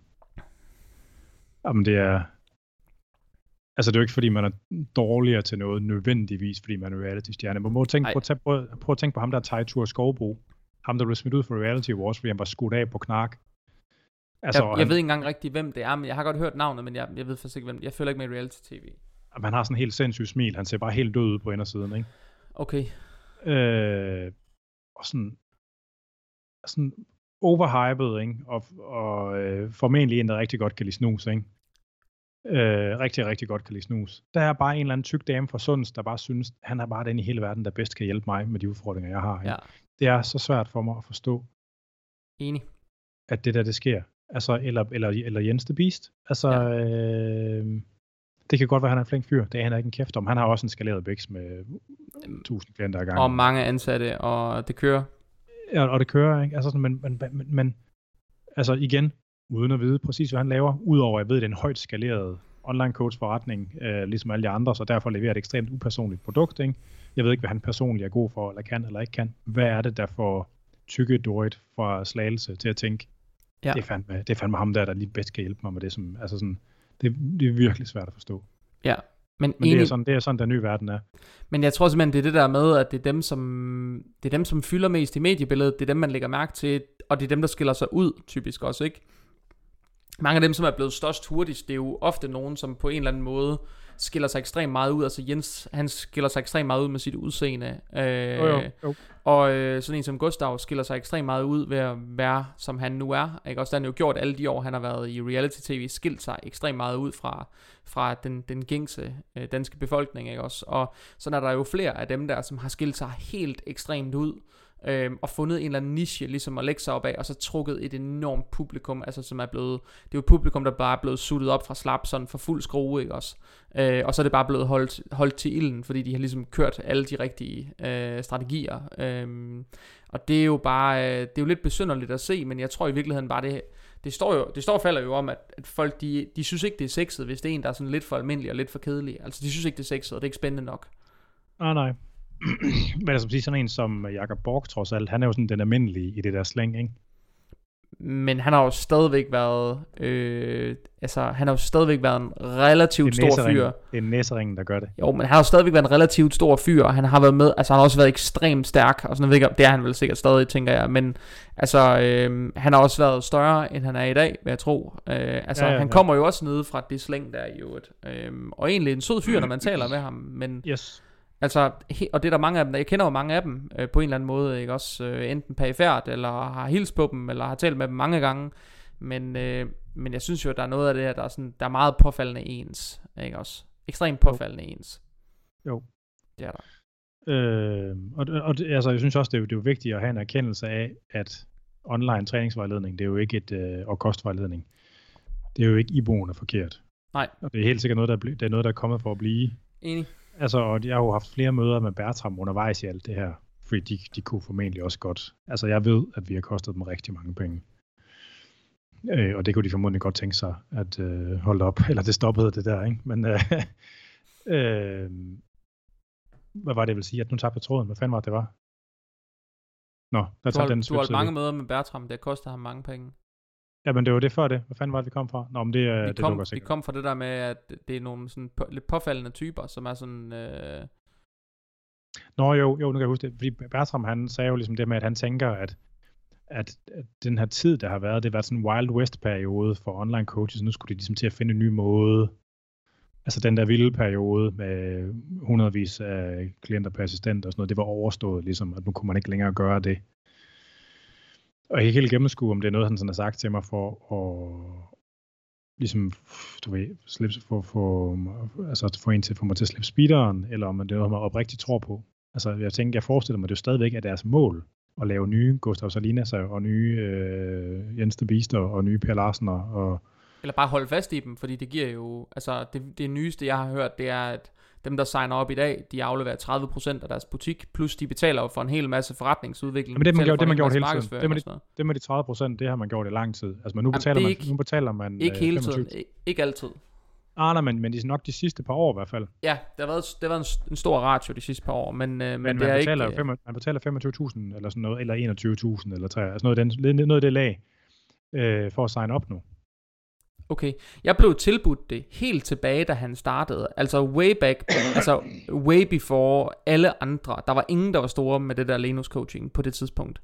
Der, Nej. der fulgte han mig på øh, Facebook, hvor jeg havde et, øh, jeg ved ikke om jeg havde små 1000 følgere eller et eller andet. Jeg havde bygget noget organiseret online op, men som var noget, jeg sad og lavede fra, altså i hånden-agtigt. Ja, hele tiden. ja, Det nej. hele, det tog en fucking krig, det hele, ikke? Og der sendte han mig nogle mails, og var jeg nødt til at skrive tilbage til ham, så det prøver jeg, jeg kan læse baseret på de her mails, at jeg tror ikke, jeg vil kunne blive ved med at arbejde lige så personligt med, med, med programlægning og, øh, og de her ting, som jeg laver for folk, øh, hvis jeg begynder at bruge det her system, så jeg tror ikke helt, det passer til mit behov. Og de priser, jeg ved, folk de signede op til dengang, der kan jeg jo godt regne ud, at hvis jeg bare var blevet altså 10% så stor som, øh, som nogle af de store i dag, så er det et øh, tocifret, hvis ikke tæt på et trecifret millionbeløb i omsætning, jeg har sagt farvel og goodbye til, ved simpelthen ikke at springe på båden dengang, ikke også? Altså det er jo, øh, det er jo, det er jo fuldstændig absurd mange penge, øh, når man tænker over det på den måde, det er måske også noget af det, der gør det enormt svært at få det stoppet, fordi der sidder jo nogen derude, som er vant til at gå ind i uh, Gucci og Louis Vuitton, ligesom vi andre, vi bevæger os ind i H&M, ikke også? Og uh, som er vant til at køre i fede biler og bo i fede huse, og uh, alle de dyre lejligheder nede på Nordhavnen og Sydhavnen, det er der, de bor jo. Ikke? Mm. Altså, så det har jo også ligesom skabt et miljø af noget, som er ekstremt øh, eftertragtet, det her, og ikke? Som, som man jo også gerne vil være en del af, forestiller jeg mig. Og det er måske virkelig også en del af problematikken, at, at det ligesom, det er det, det hele de lugter af, ikke? Også det er, at det er luksus, det hele, og de lever det fede liv, ikke? Ja. Øh, ja, altså man, de helt store, altså Gusto Salinas, han har formodentlig haft en omsætning på op omkring 5 millioner i måneden, da det gik stærkest. Ja, det, det er så gået noget ned igen. Jeg, jeg har sådan en idé om, at det har ligget mellem de der 3,5 og måske op mod de 5, eller tæt på de 5 i hvert fald om måneden. Når man fortæller det til folk, så kan de slet ikke, de kan slet ikke, øh, de kan slet ikke forestille sig, altså de kan slet ikke forstå, hvordan man kan tjene så mange penge på sådan noget. De, de, de, kan slet ikke, de har slet ikke noget begreb om det. De, de kan slet ikke få det ind i hovedet, at det kan lade sig gøre. Øhm, og det er jo noget af det, der er svært også for folk til at forstå, og så sige, at det er så stort. Det er så stort, det er. Ikke? Og det er jo formodentlig en, øh, en øh, hvis ikke det er en milliardindustri i Danmark, så er det i hvert fald øh, mange hundrede millioner stor kroner industri. Det her online ja. træning. Så det, det er svært sådan bare lige at få det lukket ned, og det skal jo heller ikke nødvendigvis lukkes, fordi der er mange gode tiltag i det. Men der er også rigtig meget lort i det, på en eller anden ja. måde, ikke også? Jeg har hørt, at Leno selv har en omsætning på 35 millioner i måneden. Det er jo også, øh, hvis du siger, de, lad os sige, det er 30% af, hvad folk de tjener, ikke også? Så skal du... Øh, så er det 100. ja, ja, det er jo... Ja, det er det. 100 millioner i måneden, ikke? Og så har du, øh, og de tjener så måske også noget på noget forretningsudvikling og noget, øh, noget annoncering og noget, men lad os, Svært, ja, ja. Lad os så sige, at om måneden er de, de 10 millioner, lad os så sige, at det er øh, annoncering og forretningshjælp og sådan noget, de 25 af dem, det er de 30 procent, så har du også en branche, som øh, er, er god for sådan noget, sted med 1,2 og 1,5 milliarder øh, i Danmark ja. alene, ikke? Det er, that's a lot of monies. That's a lot of monies for rigtig mange mennesker. Men altså det interessante, det er jo, altså hvad kan man sige, der er jo noget, der er jo et grundlæggende problem i det her med at, altså produktet er konsekvent i talesat, som om det er noget andet, end det i virkeligheden er. Ja, enig. Og det er, simpelthen, det er simpelthen ikke noget, der kan blive ved med at hænge sammen. Nej. Altså vi på et eller andet tidspunkt, altså hvis ikke det var Katrine og mig, der har råbt op, eller altså du ved, det er, det er en byld, der bare bliver større og større. Man kan ikke, man kan ikke holde sådan noget skjult lang, altså for evigt. Altså, og, øh, og det er nogle, det er en algoritmebaseret kostplan, øh, som kan være lige så god som hvilken som helst anden kostplan eller dårlig. Og det er noget i bedste fald, hvad man kan kalde sådan en, øh, en medium sløj chat support og nogle ret standardiserede træningsprogrammer. Og det bliver man ikke ved med at kunne få folk til at betale 1000 plus kroner i måneden for. Det kan man ikke.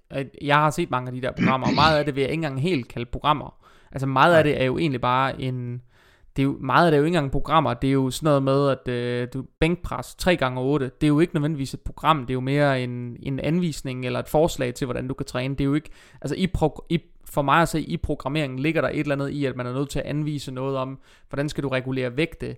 Er det efter en oh, yes. procentsats? Er det og efter en eller anden form for og... autoregulering i progression? Er det, en eller anden, er det et eller andet, der skal være en eller anden form for systematik for, at man kan kaste sig ud og kalde det et program? Det er, i hvert fald, ja, minim, minim, det, er i hvert fald, det er i hvert fald meget tæt på en minimal grænse for, hvad man med nogen rimelighed kan tillade sig at kalde et træningsprogram. Ikke? Ja, det er det. Altså, jeg vil kalde det en, en, en øvelsesskabelon, noget af det. Altså, der er meget af det, som ikke har noget med programlægning at gøre. Og så, altså, de, de, de højt skalerede coaches har en masse skabeloner, som de sender ud, ikke? Og så øh, bliver der, så vidt som jeg kan se, nu har jeg fået rigtig mange mennesker til at sende træningsprogrammer ind. Altså, ofte så bliver der lige, altså, der bliver måske lige skruet på en øvelsehist, eller nogle repspist, eller sådan noget. Ikke? Men, men grundlæggende, så kan man se, at det er sådan nogle skabeloner, der bliver sendt ud. Ja. Og spørgsmålet er, hvad skal den ydelse koste? Hvad er, mm. hvad er en rimelig pris for det? Den rimelige pris, det er det, markedet vil betale. Nå, men hvad tror vi, det er? Hvis folk ved, hvad det er, de får. Jeg tror, Anders, at øh, hvis jeg skal så, være helt... Og det er en, en anden ting til, altså, at det betyder også, at folk ved, at det ikke er Gustav Solinas eller Jakob Borg eller Jens de de skriver med. Ja, Hvis, jeg, Det- det tror, jeg. jeg tror, den der del, den, den tror jeg får et svært liv. Men jeg tror i hele det der med, hvis man kigger på online coaching som et organiseret fænomen, og kigger på, hvad vil folk betale for det. Jeg har jo før i tale sat på min Instagram-profil, hvor jeg simpelthen delte regnestykker i mine stories af, hvor meget tjener man reelt set på en online klient om øh, måneden, i, hvis, på teambasis, man skal sidde og lave det her i hånden. Hvad, hvad giver det så i timen? Og det er under Ja. 200 kroner i timen, og hvor jeg i tale sat, at den eneste grund til, at prisen er så lav, det er fordi man skal konkurrere med Lenus og Zenfit og de andre programmer, og hvor jeg også øh, lavede sådan åbne spørgerunder om, så simpelthen, er I, altså, vil I være villige til, at prisen går op til det, der egentlig vil være øh, rimeligt, fordi Rimelig. Ja, ja. det, det, der vil være rimeligt for sådan en form for ydelse, det vil formodentlig være et sted mellem, nu siger jeg, et sted mellem øh, 2.500 og 3.500 kroner om måneden. Og jeg tror, det vi vil komme til at se, det er, at folk de vil begynde at kaste flere og flere penge i noget, som er mere og mere organiseret, og færre og færre penge ned i noget, som er standardiseret. Så noget, som er organiseret øh, med en højere kvalitet, hvor man måske har mere tid med en træner, eller hvad det nu er. Jeg tror, folk de vil begynde at kaste flere og flere penge i det, men jeg tror, det vil blive spredt over flere mennesker. Det er bare min egen tese. Jo, jo, altså man er en... Men hvad tror du svaret på spørgsmålet er? Du, du spørger, hvad det skal koste. Jeg tror, det skal Hvad koste tror, du, noget mere. markedet, hvad tror du, markedet vil betale for øh, den her løsning, hvor det er øh, den her halvdårlige chat support, et algoritmebaseret kostprogram, som der kan blive skruet en lille smule på, og sådan et overvejende skabelonbaseret træningsprogram. Men og- det, det handler jo i høj grad om, hvordan det bliver solgt. Fordi jeg har jo hørt nogle sindssyge scenarier, hvor dengang med vores, øh, øh, vores gode venner med køleskabet, der, der har jeg hørt om nogle rimelig vilde salg, hvor der blev solgt online forløb til 18.000 for tre måneder og sådan noget. Oh yes, men nu, Altså- nu, sådan, sådan sælger de trods alt ikke mere. Nej, Altså, men det er stadig, trods alt. det er stadig mange penge for tre måneder på et online forløb, hvor du får en kostplan, og øh, okay, ja, nej, måske ved jeg ikke svar. Og jo, men man kan, så- hvis, så man, hvis så man kalder det, der er sket i online coaching indtil nu for Wild West, Ja. så den der periode, det var så Klondike Ja, og de mennesker. Altså, okay, men, men hvis vi er i nu, nutiden nu, eller om et halvt år, hvad tror du? Hvad, altså, jeg, jeg har tænkt meget over det selv. Hvad, hvad, hvad, hvad tror du, hvad for et prisleje det vil, det vil falde ind på? Hvis jeg skal være helt ærlig, så tror jeg, at det der, det der kommer til at ske lige nu, det er, hvis de bliver ved med at miste klienter, hvis de ligesom ikke forventer der klientflow, så tror jeg, at vi begynder at hæve priserne, fordi de skal tjene de samme penge. De kigger profitmaksimering, de begynder at sidde, simpelthen at sidde og kigge bundlinje nu. Så vil de sidde og kigge på og sige, okay, der kommer en årlig prisstigning på 200 eller 300 kroner per forløb, fordi vi skal tjene de samme penge på færre klienter. Så bliver det sådan, det bliver. Og så, øh, så vil man se en eller anden form for øh, adaption til det. Det tror jeg. Hvis jeg skal være helt ærlig, det tror jeg, der kommer, det, det der kommer til at ske. Du kommer ikke til at se, at de sætter prisen ned til 500 kroner for at få folk til at sign op igen. Fordi det, det, det, det, giver ikke, det hænger ikke sammen, og det er ikke den måde, de, man driver forretning på, jo. Det gør, man sidder jo og kigger bundlinje hvert år, og så kigger på Jo, jo, men hvad skal spørgsmålet er, at man prøve til at lave nogle helt andre produkter, ikke? Det, det, det, det, fordi det tror jeg godt kan ske, men jeg tror ikke, at de sætter prisen op for det samme produkt. Der kommer, jeg tror ikke på, at der kommer til at ske noget, hvor at der eksisterer et produkt, og der er nogle ting, der er blevet tydelige for folk, der gør det helt evident, altså at det produkt, det var helt sikkert ikke det værd, som det blev præsenteret for at være, og Nej. man bagefter skruer prisen op. Det er simpelthen, men, Men, men men jeg tror, det, det, det kan godt være, der kommer nye produkter. Ja, men- produkter. Det er det, jeg siger. Jeg tror, det er det produkt, som også måske kommer til at dominere i det her. Jeg tror, folk de vil blive mere mere bevidste om det, og de vil begynde at opsøge et produkt, som er mindre standardiseret, hvor der bliver brugt flere timer på dem, og hvor de finder ud af at sige, okay, hvis det virkelig er vigtigt for mig at få individuel programmering, hvor alting det er nørdet ud i de sidste detaljer, og alting bliver maksimeret og optimeret, og jeg sidder og har øh, videomøder eller telefoniske møder, og øh, jeg har rigtig meget øh, chat support og alt det, der, alt det der gejl, så tror jeg, det vil gå op for folk, at det er noget, de måske er villige til at betale flere penge for. Jeg tror, det her det bliver en ydelse, som, kom, som kommer til at stige i pris. Fordi jeg ved, der sidder rigtig mange, som sidder, når de sidder og laver de her ting i hånden, de bruger så uanede mange timer per klient, at de stort set ingen penge tjener i timen. Altså det er så så dårligt betalt, hvis ikke man kører den der opskalerede model, og det er noget der er problemet. Så jeg tror, man vil se, at markedet det splittes i to, hvor det ligesom, der bliver nogle sådan lidt high-end ydelser, og så bliver der den der, sådan, det jeg vil kalde, øh, sådan det, det, det billige produkt i princippet, ikke? Også fordi det er Ja. det, der er, det er et rigtig billigt produkt, øh, der er solgt dyrt, ikke? Men jeg tror, der vil komme sådan en discount-udgave, og så tror jeg, der vil være sådan en lidt VIP-agtig udgave. Ja, ja men det tror jeg også. Men altså, jeg tror, prisen den kommer til at falde til langt under halvdelen på det billige, altså med tiden. Men det kan godt være. Altså, noget af det, jeg jo overvejet på et tidspunkt, hvor der er mange, der har spurgt mig, hvorfor hopper du ikke med på den båd, der du kunne tjene masser af penge, og hvor jeg hele tiden har sagt, prøv at høre, nu har jeg råbt så højt om det i mange år. Hvis jeg først springer med på båden, så griner folk deres røv i laser, hvis først jeg gør det. Altså, jeg kan ikke tabe ansigt på den måde. Men noget af det, jeg tidligere har overvejet, det var at sige, okay, skal man tage den bold der, skal man bruge de værktøjer, de har, og skal man så gå sammen med for eksempel en psykolog og en fysioterapeut, og sådan, altså lave et team af virkelig kvalificerede folk, og så, Og så sætte, sig, sætte sig sammen og gøre det fucking ordentligt, og bruge den software til det, den kan, men så også bruge nogle andre redskaber og bygge noget sammen, så man faktisk kan hjælpe folk på den rigtige måde, til den rigtige pris. Altså det tror jeg faktisk godt personligt, der kan være et godt marked for, at man går ud og laver en rigtig business på det der, med det, rig- den rigtige form for personale, øh, og uden ekstrem skalering, men så sætter prisen derefter. Det tror jeg faktisk godt, der Ja. kan være en business i. Ja, det tror jeg også. Det tror jeg også. Altså, vi, ja, det tror jeg bestemt også. Øh, men altså, jeg tror, de kommer, ja, ja, ja, det tror jeg bestemt også. Altså, man kan sige, Lenus er jo i gang med at lave noget nu, sådan, så man kan se initialerne på, hvem det er, man skriver med. Ja. Inden i appen, ikke? Men jeg har allerede hørt historier fra nogle af de små fugle, jeg har derude, ligesom Varys i uh, Game of Thrones, My Little Birds, eller hvad det han kalder dem, øh, om at de første coaches allerede har tænkt sig at snyde med det, og lade assistenterne bruge deres eget login, bruge sin egen logins, ikke? Og sådan, altså ja, det var en af de ting, jeg snakkede med værtsrammer også om, hvis de endelig laver sådan en løsning, ikke? hvorfor gør de ikke sådan så, at det der assistent login, det er, log, det er baseret på noget ansigtsgenkendelse, eller det er baseret på en enheds MAC-adresse, sådan så at øh, det kun fungerer på den fucking enhed, eller sådan, øh, eller begge dele, eller sådan et eller andet, der gør mere, fordi for at sikre, at den der feature rent faktisk gør det, den skal, fordi nu Ja. har vi allerede set, at de der coaches, de, mange af dem, de, de har sådan en lidt lemfældig omgang med virkeligheden, ikke? og sandheden. Så man, må ligesom, man, man, man vil ikke være en idiot, hvis man spekulerer lidt i, om de tænker sig at misbruge systemet. Øh, og ja, det har de tænkt sig at gøre, nogle af dem.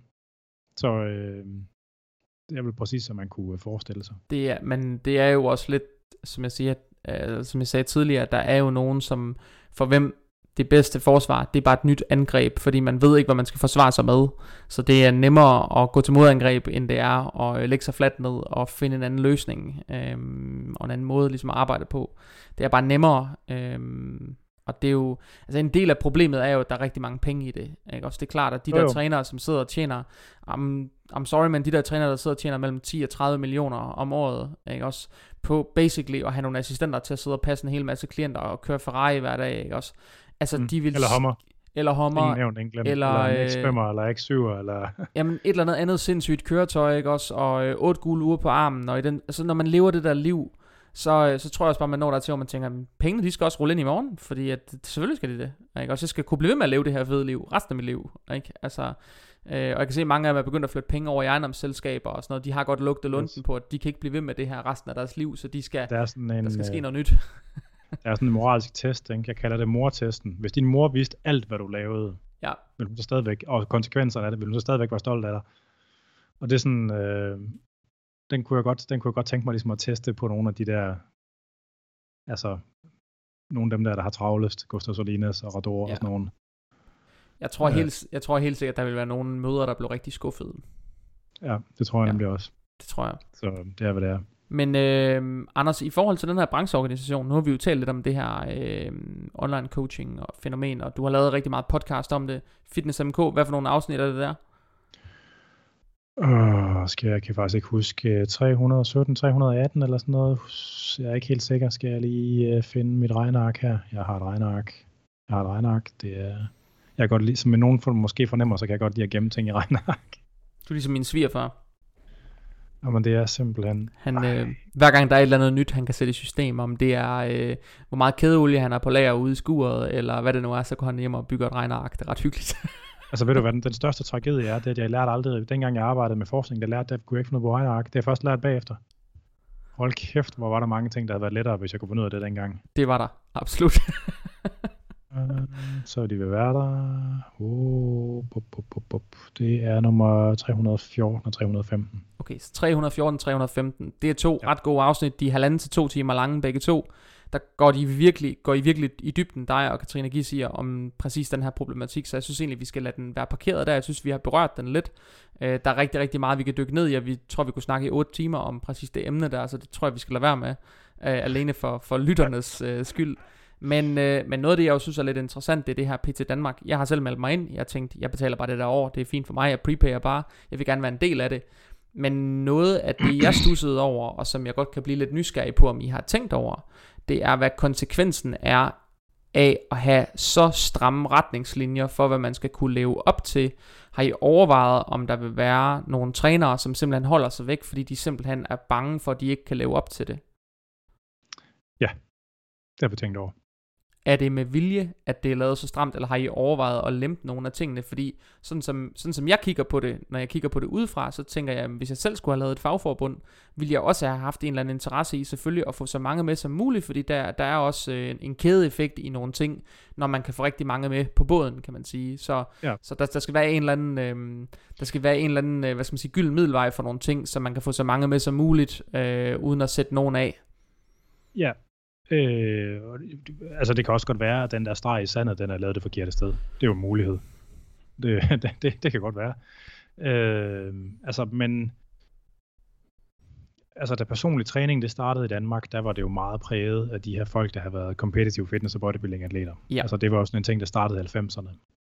Og inden for personlig træning, der var jo sådan en periode, hvor den personlige træningspraksis mindede rigtig meget om det, man ser i online coaching nu. Mm.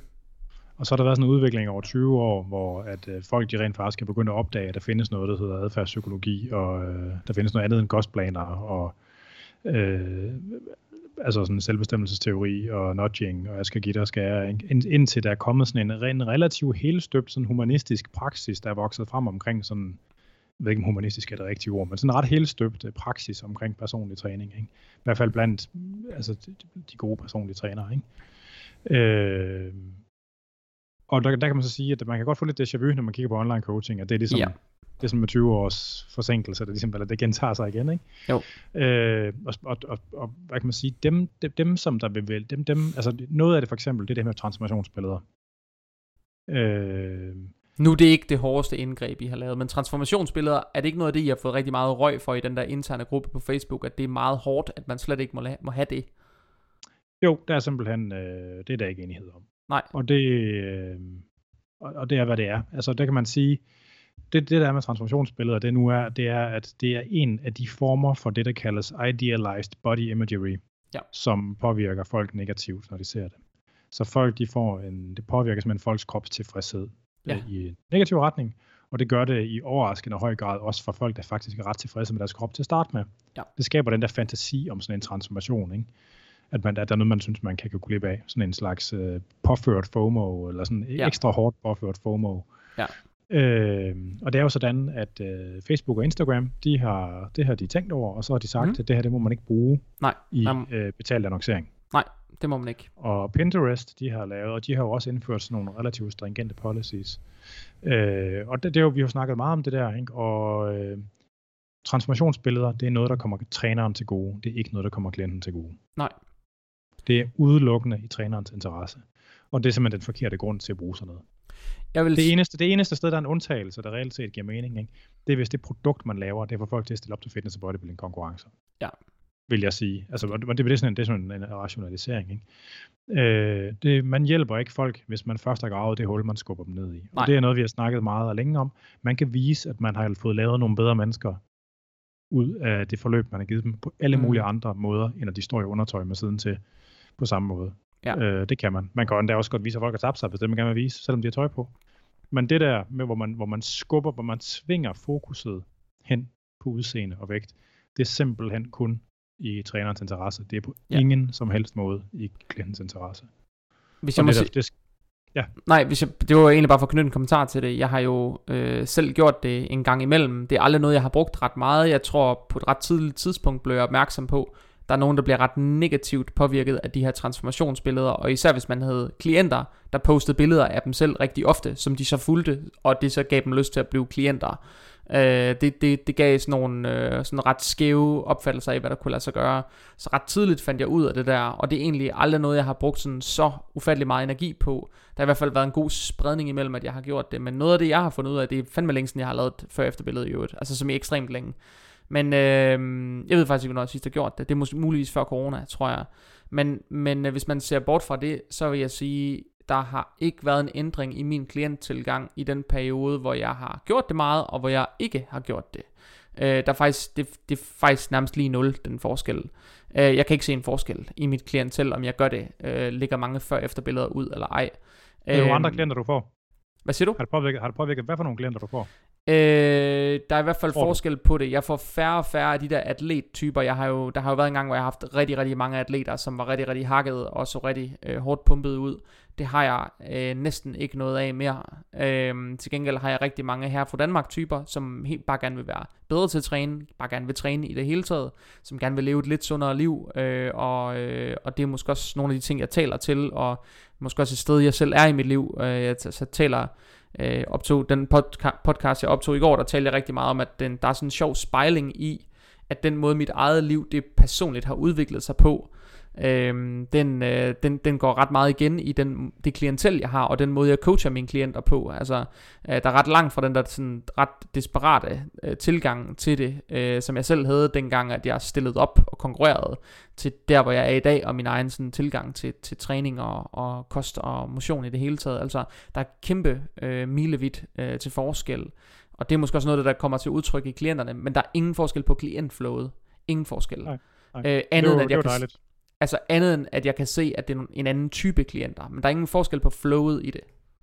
Ja. Det er der ikke. Øhm, så det, det, det, det, det har vi lavet en beslutning om simpelthen. Altså, og- grundlæggende så tror jeg også, det er sådan tiden er, Ja. at, at om øh, fem år, så bliver det, altså, så, altså vægttabsindustrien, hvad man skal kalde det, den bliver ved med at være der på en eller anden måde. Ikke? Ja. Men, men tiden, den går simpelthen mod det der. Det, Det er, ikke, fordi, der er noget, det, er ikke, det er ikke, fordi der er noget galt med vægttab som sådan.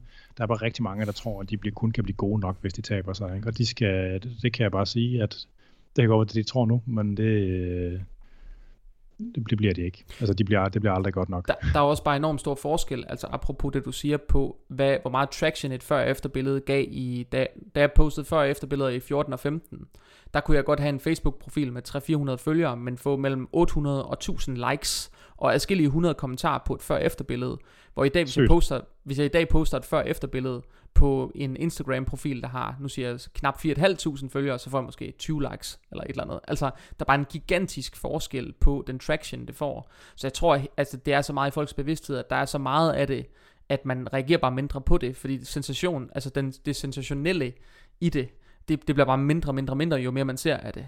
Ikke? Ja, ja. Og lige- jo, nu, nu gjorde vi jo det her nummer med at springe ind i samtalen igen. Ja. Altså, bare lige, for, bare, for, bare lige for at fortælle om det der etiske charter. Altså, man kan være medlem af PT Danmark, man kan være sådan en almindelig medlem, og så kan man være, man, være en del af den her registrerede personlige trænerordning. Som en del af registreret personlig trænerordning, der forventes man at agere i overensstemmelse med det her etiske charter, og man Mhm. mm-hmm. bliver jo øvrigt også genstand for randomiseret dopingtest. Øh, og der er nogle ting i det her etiske charter, blandt andet det her med, at vi siger, at man må ikke bruge de her afklædte transformationsbilleder. Bare lige sådan så præmissen for det, vi snakkede om før, Ja. er på plads. Man må gerne vise billeder af det før og efter, hvor øh, man kan vise, hvor stærke folk er, eller hvordan de ser ud med tøj på, men ikke det her, hvor folk de står uden tøj på med siden til. Og, altså, du. Øh, så det er jo bare lige det. Altså, men så er der jo det her med dopingtest, for eksempel. Altså, øh, og det er der formodentlig også nogen, der har det stramt med. Der er sikkert, der er jo mange sådan elite motionister, der lige går og får lidt hyg. Du Ja, ved, lige, som lige får lidt altså test en gang imellem, for at holde bulerne store og pæne og runde. Nå, men også en, ikke engang nødvendigvis som et ekstremt niveau, bare sådan lidt. Du bare sådan lidt. Altså sådan, Ja. Og øh, det er jo sådan ud fra en betragtning om, at øh, jeg kan sige, vi synes ikke, at doping hører sammen med personlig træning. Det, bliver, det kom- opstår ekstremt let. Jeg er helt personligt fuldstændig fucking ligeglad med, om folk de krutter sig fuldstændig sønder sammen. Men hvis de begynder at sælge ting på baggrund af, hvordan de ser ud samtidig med, at de krutter sig, så er det et problem. Øh, og det er der rigtig mange, der gør. Og det er primært for at undgå det. Der er Altså- jo også et grundlæggende problem i, nu har vi jo flere trænere herhjemme, som er blevet rigtig, rigtig store ved at putte nogle øh, fremmedlamer i, øh, ind i musklerne. Ikke også? øh, men simpelthen ved at pumpe olie ind i musklerne, for simpelthen at holde dem store, så de slipper for at træne dem lige så, lige så hårdt og lige så meget. Øhm, Hej Jens og Per. øh, jamen, der er flere. Altså, der er Nå, flere. ja. Jeg vil ikke sidde og name droppe. Der er øh, en del flere, faktisk. Ja. Øh, og det er jo... Og der er mange, der har fået lidt hist og pist, men der er få, der har fået sådan meget, hvor det sådan er, hvor det er sådan synligt. Altså, er meget synligt. Altså, så, så der er jo et, det er jo et kæmpe grænseområde, og det kan jeg egentlig godt forstå. Jeg synes, jeg synes det lyder lidt omstændigt at skulle køre sådan randomiseret, altså nærmest have sådan en, øh, det er lige før I har sådan et whereabout-system øh, omkring, det lyder det til. Men i, virke, i virkeligheden så er det ikke så slemt. Nej. Altså, vi har haft en lang, lang, lang dialog med Antidoping Danmark om, hvordan man kunne gøre det, fordi at det, man gør med sportsfolk, det er jo, at man har det der whereabouts-system. Adams. Og det er ret omstændigt. Så det er jo Ja, sådan, det- der skal man på forhånd fortælle, hvor man er henne, og hvordan man er tilgængelig for dopingtest og sådan noget. Og så, altså, hvis man så laver fejl i det, så kan man få en positiv test. Altså sådan noget, det, det er, det er noget værre noget. Ikke? Og nu kan man sige, øh, personlige trænere er jo sådan nok overordnet sådan lidt frihedselskende folk, kunne jeg godt forestille mig. Sådan, øh, og det, det, det vil bare, that, that shit wouldn't fly. Altså, så det er så den løsning, som vi kommer frem til, øh, det er egentlig, at øh, om morgenen, øh, Antidoping Danmark, de prøver på at holde lidt øje med dem, der er i registret. De får adgang til medlemsdatabasen, der er dem, der er med i den her registrerede personlige trænerordning. Mm-hmm. De sidder og kigger lidt på, hvem de synes, det kunne være interessant at tage ud dopingtest. Så ringer og skriver de til dem om morgenen, øh, og så skal personen gøre sig tilgængelig for en dopingtest inden for et døgn. Så de kommer ud til folk. Ja, okay. Hvem betaler øh, så, for de test? Er det jer selv, der betaler det, eller hvad? Det er PT Danmark, der betaler for det. Okay. Vi har fået, vi har fået en god ordning, fordi at PT Danmark, eller at Antidoping Danmark ser, og, altså, de vil gerne have det til at virke, fordi de, ja. også, de forstår også, at personlige trænere er ligesom med til at påvirke, hvordan træningsmiljøerne er. Enig. Øh, og hvis man så er på ferie, eller man er til begravelse eller sådan noget, så fungerer det sådan, at, at øh, og det, det er så til det samme som i idrætsverdenen, at idrætsforbundet, eller, så, eller i det her tilfælde er der så PT Danmark, vi vurderer den her sag. Om, den, om hvis nu folk siger, at jeg, jeg har sgu, jeg har kræftet med på øh, i, i, Spanien eller sådan noget, ikke? så vil vi have en dialog hvor, med vedkommende, hvor øh, vi får prøve at finde ud af, om det passer, at vedkommende var i Spanien, og, for, altså, og, ja. og, og så fortælle Antidoping Danmark om den sag, man skal gå videre med. Hvis vi så konsekvent skulle slippe folk af krogen så synes at det, at det jo, at vi misligeholder aftalen, og så er vi nok færdige med at have en aftale. Ja, ja, ja. Altså, øh, så det er jo, det er ligesom sådan, det er jo sådan, Øj, men hvad er sådan, der er også noget med sandsynlighedsberegning på, hvad er sandsynligheden for, at folk er til begravelse, eller i Spanien, eller et eller andet, når man randomiseret bare skriver til dem. Altså, det er jo også et, et tilfælde på en eller anden måde, ikke også? Øhm, og, og der skal selvfølgelig være plads til det, al den stund, vi ikke kan lave en rigtig whereabouts-ordning. Altså, det er, det er egentlig bare det, at vi har fået en, hvad kan man sige, den, der er den, det er den grad af fleksibilitet, der kunne fås, ikke? Altså jeg kender, jeg, jeg har jo en, en klient øh, til fysisk træning, øh, som er 10 gange verdensmester i øh, en, en dansestilart. Øh, 10 år i træk, vundet den samme, det samme verdensmesterskab.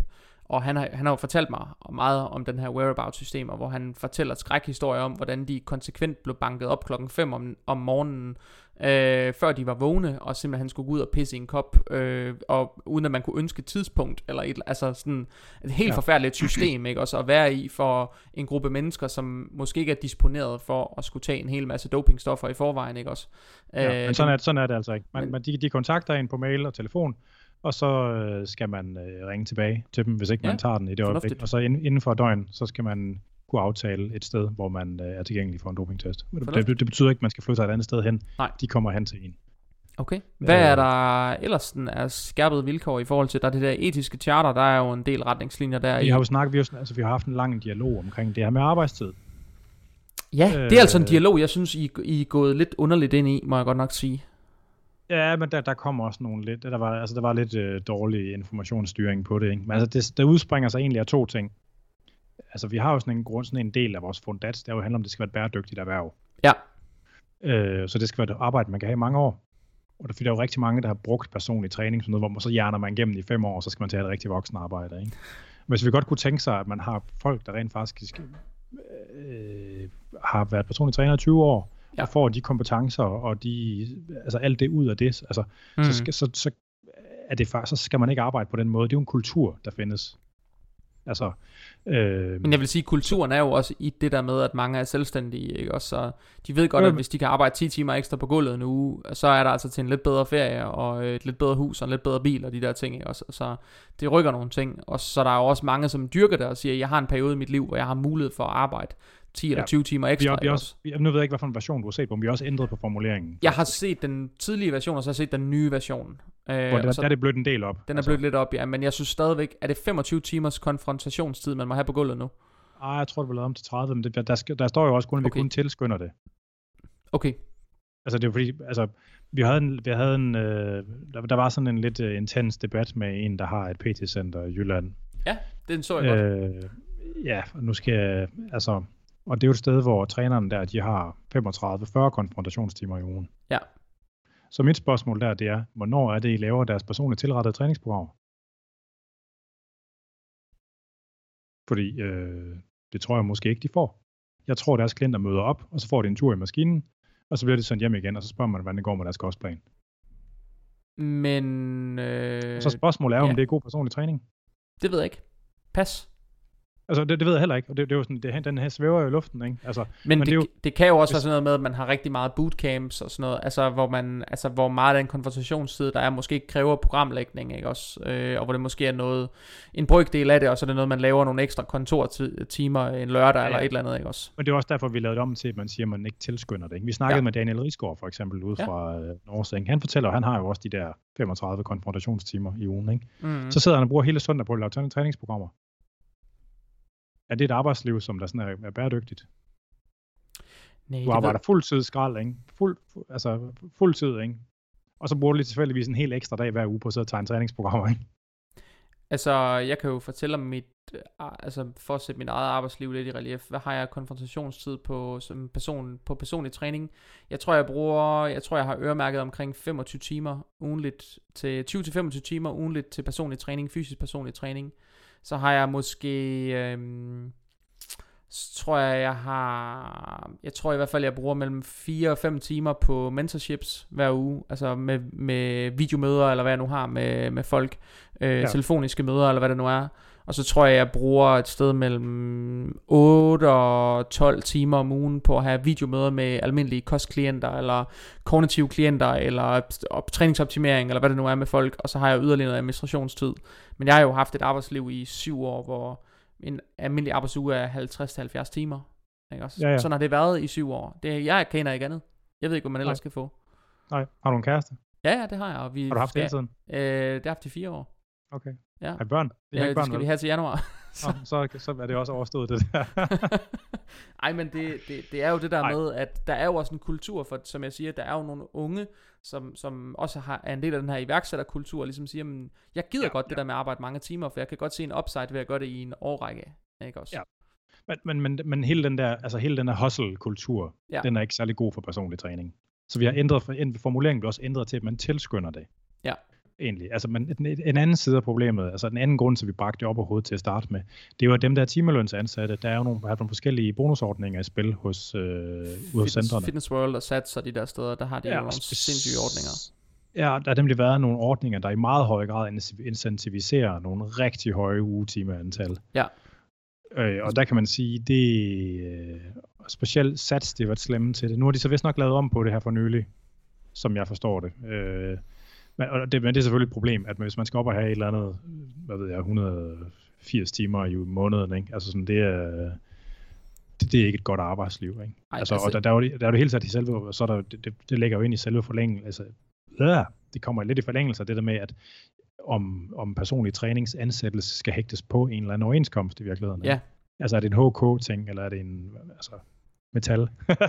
Altså, noget, altså noget, af det, noget af det, der har været mit... Nu kan jeg ikke lige huske, hvordan der reglerne er i Fitness World, så I, I, I må ikke hænge mig op på det, men jeg synes, der var et eller andet med, at hvis man bare ville op på den fornuftige lønsats, altså som var hvad, 300 kroner i timen eller sådan et eller andet, så skulle man have øh, et minimum af, var det et, et sted mellem 40 og 50 timer, man kunne booke ind, inden for de første, hvad var det, tre måneder, og hvis ikke man ligesom fik dem booket på, så fik man igen tre måneder til at komme op, og hvis ikke man kunne booke det på, så var det igen tre måneder, og ellers så kører man ned på den lave timesats, og så skubber de bare fløden derude for fuld skrue, ikke? Øhm, så der går jo rigtig mange, som er timelønsansat, som du siger, som får en uanstændigt lavt løn, øh, lav løn for at stå rigtig Ja. mange timer i centrene og have ubetalte timer, og så pludselig have konfrontationstid. Øh, de, de har jo en fuldstændig uanstændigt dårlig løn, øh, rigtig Ja. mange af dem, ikke? Og så har svært at få tingene til at hænge sammen. Og hvis man er selvstændig, jamen så har man måske pludselig en gennemsnitlig timeløn, øh, i hvert fald når man kigger på overskuddet, øh, så har man måske en gennemsnitlig timeløn øh, på en PT-team, der ligger mellem, afhængig af hvor i landet det er, så måske mellem 400 og 600 kroner i timen, ikke også? Hvor er man ansat et eller andet sted, så ligger den måske på mellem øh, 100 til øh, 250 kroner i timen, ikke også? Det er bare en gigantisk forskel, ikke? Ja. Altså gigantisk. Øhm, Så, men, men, men det var det, som det udsprang af i hvert fald. Ja. Altså, og det, det, det skal jo heller ikke forstås sådan, som om, at de der etiske charter-ting, at det sådan er sat en stone på nogen som helst måde. Det er jo noget, Nej. altså, tanken er, at det skal være en streg i sandet. Og det er selvfølgelig en pågående diskussion, hvor den streg i sandet skal være. Ikke? mm, Intentionen med det der med at, at tilskynde folk og skrue lidt ned, det er fordi den der hustle culture, det er ikke særlig godt for personlig træning. Nej. Og fordi, at der har været de der mærkelige bonus, altså uhensigtsmæssige bonusordninger. Ja. Øh, altså, det, det skal være et rigtigt arbejde, som almindelige mennesker, der kun har tænkt sig at arbejde en fuldtid, kan leve, kan leve af. kan leve af, ja. Altså, øh, det, det skal det være. Og det, det, er jo ligesom det, det er jo for at forsøge at, at sætte noget i, i tale omkring det. Ja. Altså. Må jeg godt spørge, i forhold til PT Danmark, så nu, jeg nævnte jo tidligere, at jeg selv havde gået og leget lidt med tanker om det der med at lave et fagforbund, men som så skulle fagne hele den vores fitnessbranche, fordi det er jo en branche, som består af så mange små øh, nichefag. Oh, God, ja. øh, øh, don't get me started, altså det er jo som vanvittigt stor en branche, hvis man taler om det som en branche. Hvor, ja. At, er det noget, I har i overvejelserne, simpelthen at åbne det op? Nu har I valgt at kalde det PT ja. Danmark. Altså er det noget, I har overvejet at åbne op, så man kan få diætister med ombord, så man kan få øh, kostvejledere med ombord, så man kan få... Diætister har jo deres egen. Ja, okay, sige, men så lad os sige kostvejledere, alle dem, der sidder i de her fitnessfag ude i centrene, for eksempel, eller som arbejder med det som en del af deres øh, Altså, vi har jo lavet en, vi, vi har jo lavet en definition på, hvad vi synes, en personlig træner er. Ja. Som i princippet kan opfatte, op, omfatte rigtig mange, ikke? Så det skal jo. være nogle folk, der som, det skal være, altså det skal være nogle folk, der laver en form for livsstilsvejledning, øh, der som minimum indeholder en eller anden form for træning. Ja. Så hvis man kun laver kostvejledning og ikke beskæftiger sig med træning overhovedet, så falder man så uden for den definition, vi har lavet.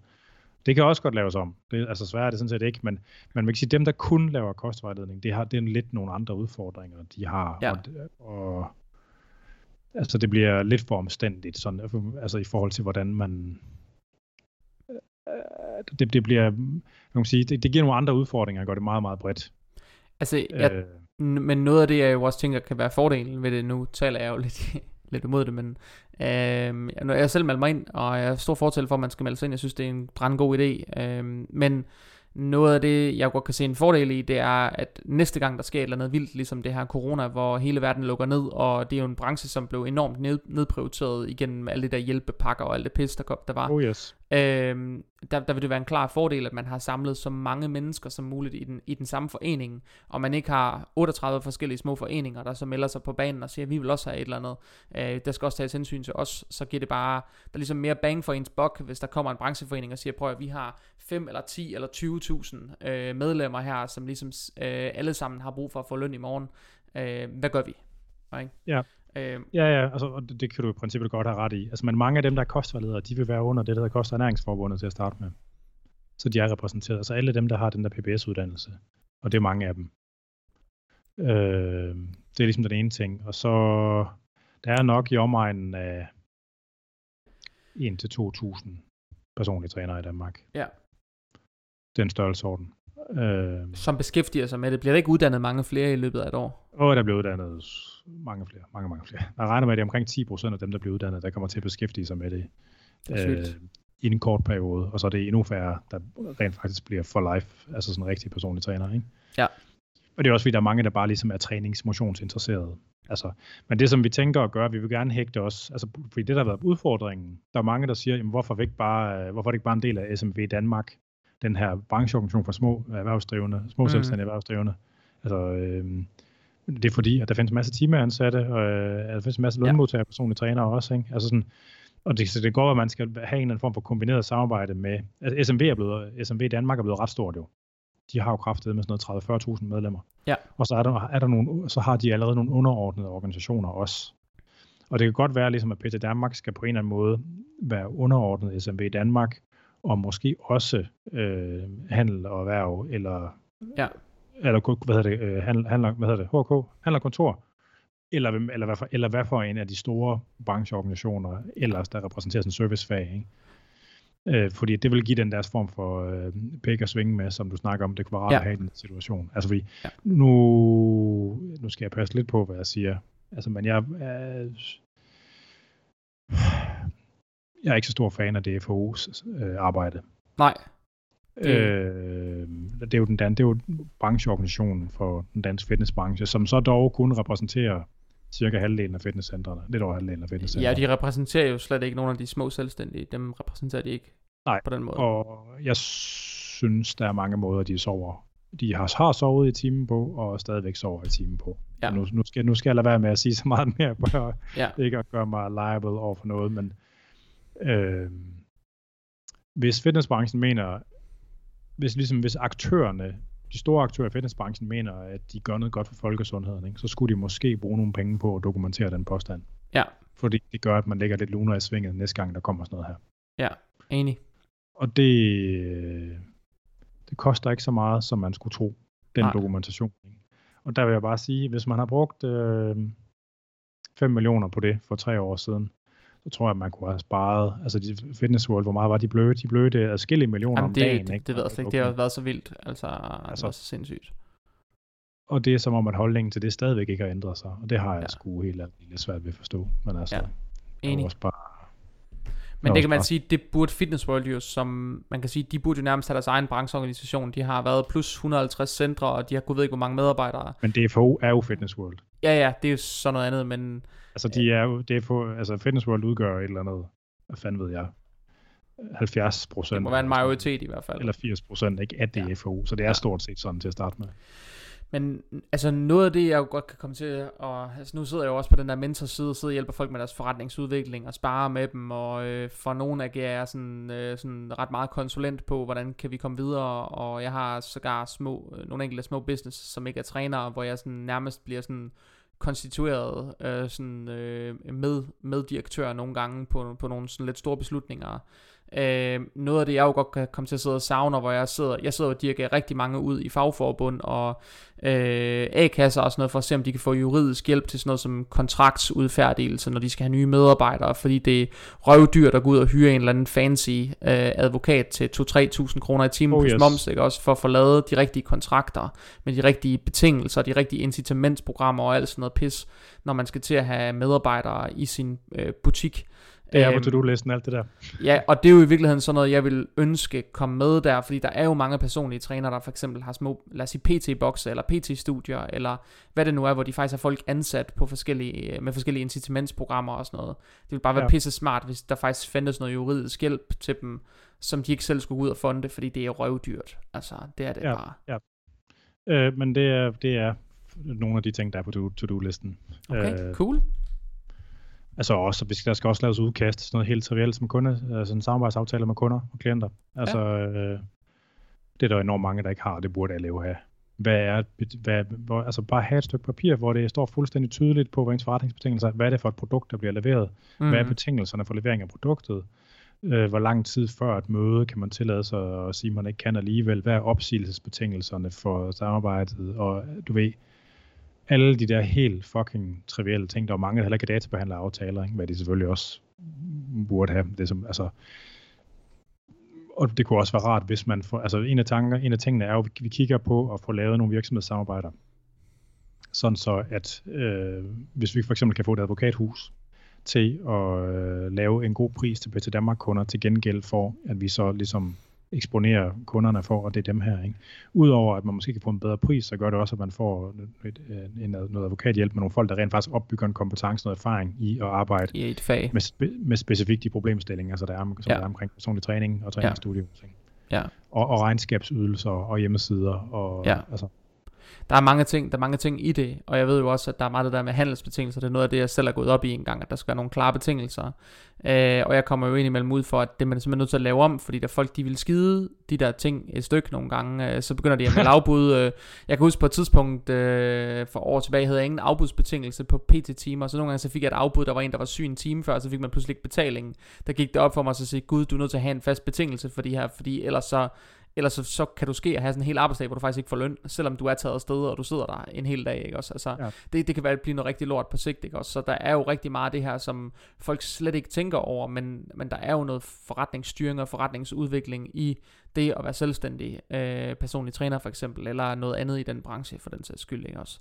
Øh, der er bare nogle ting og nogle vilkår, som, som ens kunder og klienter jo almindeligvis også skal, skal indordne sig under, for at det giver mening og kan fungere som forretning. oh yes.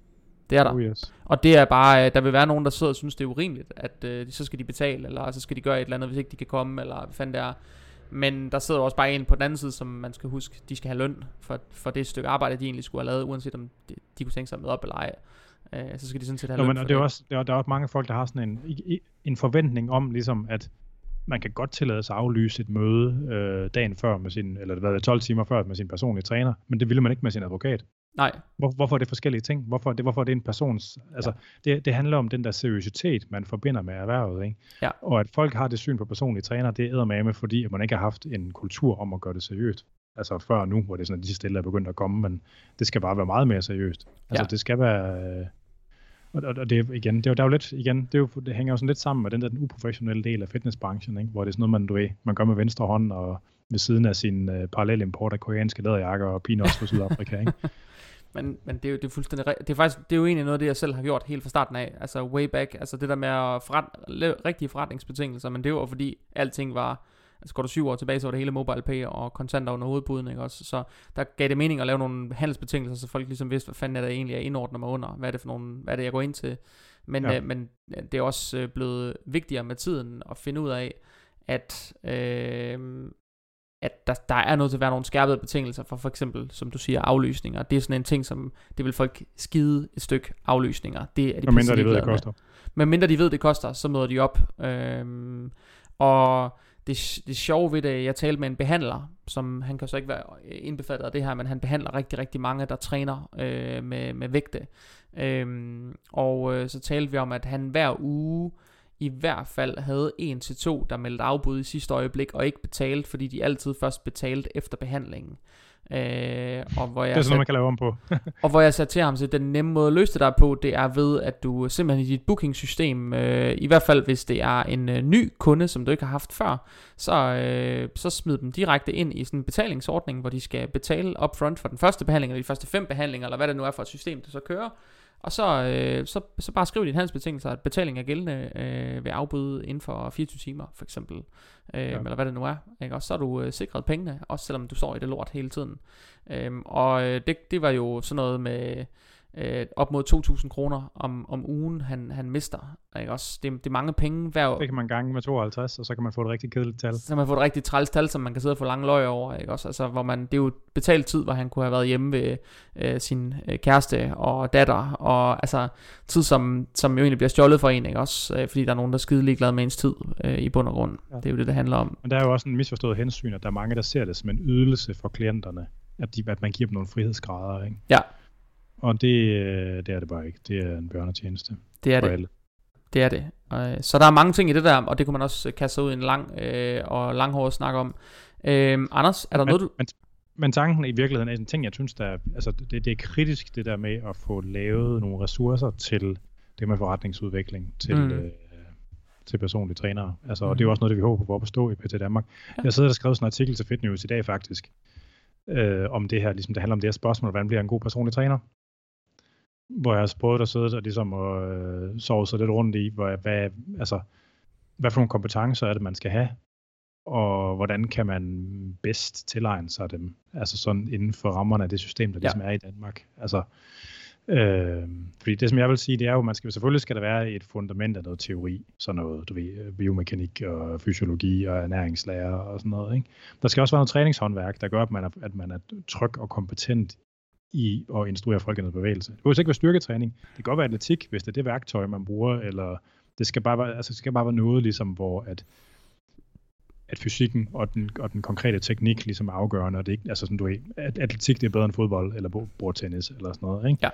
Øh, og så skal, man, øh, så skal man fucking ud og i gang med at have folk imellem hænderne så hurtigt, som man overhovedet kan. Ja. Og så, kan man, så må man bare gøre opmærksom på, at man ikke har en uddannelse eller hvad det er. Men, men det der ligesom med at komme ud og have nogle folk i hænderne og opleve, hvordan det er, når det ikke virker, og møde nogle helt almindelige menneskelige konflikter og, og lære sådan lidt uh, humaning, kalder jeg det. Ja. Altså sådan, det, det, det kan man ikke rigtig lære på noget uddannelse. Nej. Altså, når man så, hvis man så får noget pædagogik bagefter, ikke, så kan man spejle sine erfaringer i det. Ikke? Men der er bare ikke, der er bare ingen erstatning for at komme ud og snakke med nogle mennesker. Nej. Og, det er der ikke. og så, så er der selvfølgelig det med en uddannelse. Hvilken uddannelse skal man tage? Ja. Altså fordi, jeg, altså jeg ser sådan, at, at man skal kunne noget, altså øh, ja, der, der er ligesom det, det der, det der er det teoretiske, ikke? Mm. Øh, der skal være på plads, og der er sådan noget håndværksmæssigt, der skal være på plads, men så er der noget merkantilt, der skal være på plads også, og der er bare ikke rigtig nogen uddannelse, der, der giver alle de her ting samtidig. Nej. Altså jeg, jeg har jo flere gange, jeg har både været i dialog med Fitness Institut, det var så helt tilbage, da jeg selv kastede mig ud som selvstændig, så det er ved at være 6-7 år siden, jeg skrev til dem, om de kunne være interesseret i, at jeg lavede sådan et, øh, sådan et øh, hvad skal man sige, økonomistyringskursus eller forretningsudviklingskursus, øh, som de kunne tilbyde dem, øh, kunne tilbyde deres øh, studerende øh, som et eller andet tilkøb til 1000 kroner eller 1500 kroner, eller hvad fanden man nu gør, når man er færdig med sin PT-uddannelse, så kunne man få sådan, kunne du tænke dig øh. at lære noget om, hvordan man kommer i gang med at sælge og lave en målgruppe og sådan noget. Det var de ikke interesseret i dengang. Øhm, jeg har lige før corona-lockdown, der havde jeg fat i trænerakademiet og spurgte dem, de ville tage det op til bestyrelsesmøde. Jeg har aldrig nogensinde hørt tilbage fra dem. Men faktum er, at hver gang man sætter sig ned og taler med personlige trænere, så aner de ikke en kæft om det her. Men, og samtidig så bøvler de enormt meget med, hvordan skal de komme i gang med at drive deres forretning, hvordan skal de få den næste kunde ind, hvordan skal de komme i gang med at sælge på en ordentlig måde, hvordan øh, får de øh, forbedret deres øh, salgsrater, så at de ikke behøver at have 100 salgsopkald for at lukke en kunde. Øh, hvordan kommer de i gang med bare at drive en ja. helt almindelig, du ved, virksomhed fra bunden af, øh, som, som fungerer også, altså hvor forretningsstrukturen fungerer.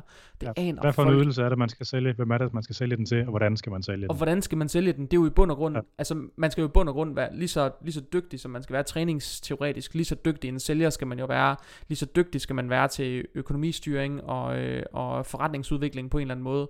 Øh, fordi man har også brug for at designe nogle produkter, der faktisk passer til den målgruppe, som man, som man appellerer til. Og det er der ja, ja. ret mange, som ikke har evnet, fordi de, de tilbyder bare det samme standardprodukt som alle andre. Øh, men det kommer man bare ikke skide langt med, hvis man taler til en helt særlig målgruppe. Øh, så øh, jeg kan i hvert fald se, at der mangler noget på den konto der. Det jo, jo, men det er jo, det er jo det, som sådan, altså det er jo grunden, en af, det er jo en af grundene til sådan som Lenus, de har haft så stor succes med online coaching, fordi de Absolut. leverer hele det der. Så leverer de det bare på en klam måde, men det er jo, hvad det er. Altså, øh, og det er jo, altså fordi vi har, vi har for eksempel i PC Danmark, vi har jo, vi kunne godt tænke os, at der kom nogle offentlige uddannelser. Fordi vi, at den der kursusfære, der er nu, med de her selvfinansierede øh, kurser, som man tager hos Fitness Institute og At Work og Health Lab og bla bla bla, ikke? Altså, hvor man betaler 20.000 kroner og lægger 200 timer, så kan man kalde sig personlig træner, ikke? Som jo kun virker for folk, der kommer med et ret stort forhåndskendskab til ja. alt det, der hører til. Du kan ikke komme ind uden at vide noget om træning og personlig træning, og starte tage en uddannelse og forvente, at der kommer noget godt ud af det. Nej. Det virker kun fordi, at man har en forventning om, at folk kommer ind med et ret stort forhåndskendskab. Det er jo ikke en særlig god løsning. Nej. Så er der nogle, er der nogle alternative uddannelser. Der er jo for eksempel, altså der er jo sådan noget som, øh, øh, nogle af højskolerne har personlige træneruddannelser, mm. hvor man jo så er derude i et års tid, eller sådan noget. For eksempel Sportshøjskolen, ikke? som jo er, hvis, for, for så vidt angår øh, altså praktisk sportscoaching og træningshåndværk, så det er nok noget af det bedste, man kan gøre for sig selv. Ikke? Eller Paul Petersens Idrætsinstitut, som jo egentlig oprindeligt var sådan en slags idrætslæreruddannelse, men som nu også har en personlig trænerlinje, eller personlig træneruddannelse, ikke? Ja. Øh, hvor der er meget mere pædagogik selvfølgelig, for det oprindeligt er en idrætslæreruddannelse, ikke? Og, øh, altså, så det kan noget andet, men ja. det mangler bare alle sammen det merkantile. Ja. Og det, øh, altså det, det er en udfordring. Altså fordi det, som jeg endte med at skrive, det var jo egentlig, at man, skulle, man, skal, man skal så få en partner, ja. der har en uddannelse inden for handel og øh, ja. inden, for, inden for handel og marketing, handel og marketing, eller finde en mentor, der har, har det der, prøvet det der før. Ikke? Fordi der ja, er bare ikke noget særligt godt sted, man kan få den der pakke af, kom, altså den Nej. der pakke af kompetencer. Og det, øh, og det er jo, altså, det er jo, det er jo noget af det, som det er, jo, det er jo noget af det, der er sådan lidt fjollet. Jeg har jo egentlig aldrig, dengang jeg kastede mig ud af at blive personlig træner, jeg havde jo ikke tænkt over, at jeg havde brugt fem år på at øh, studere økonomi og handel og salg, og gået på, altså på butiksskole i mange år, og lavet alt det der, det der sådan købmandshåndværket. Det havde jeg ikke mm. tænkt over, at det var noget, som ville være en fordel. Ja.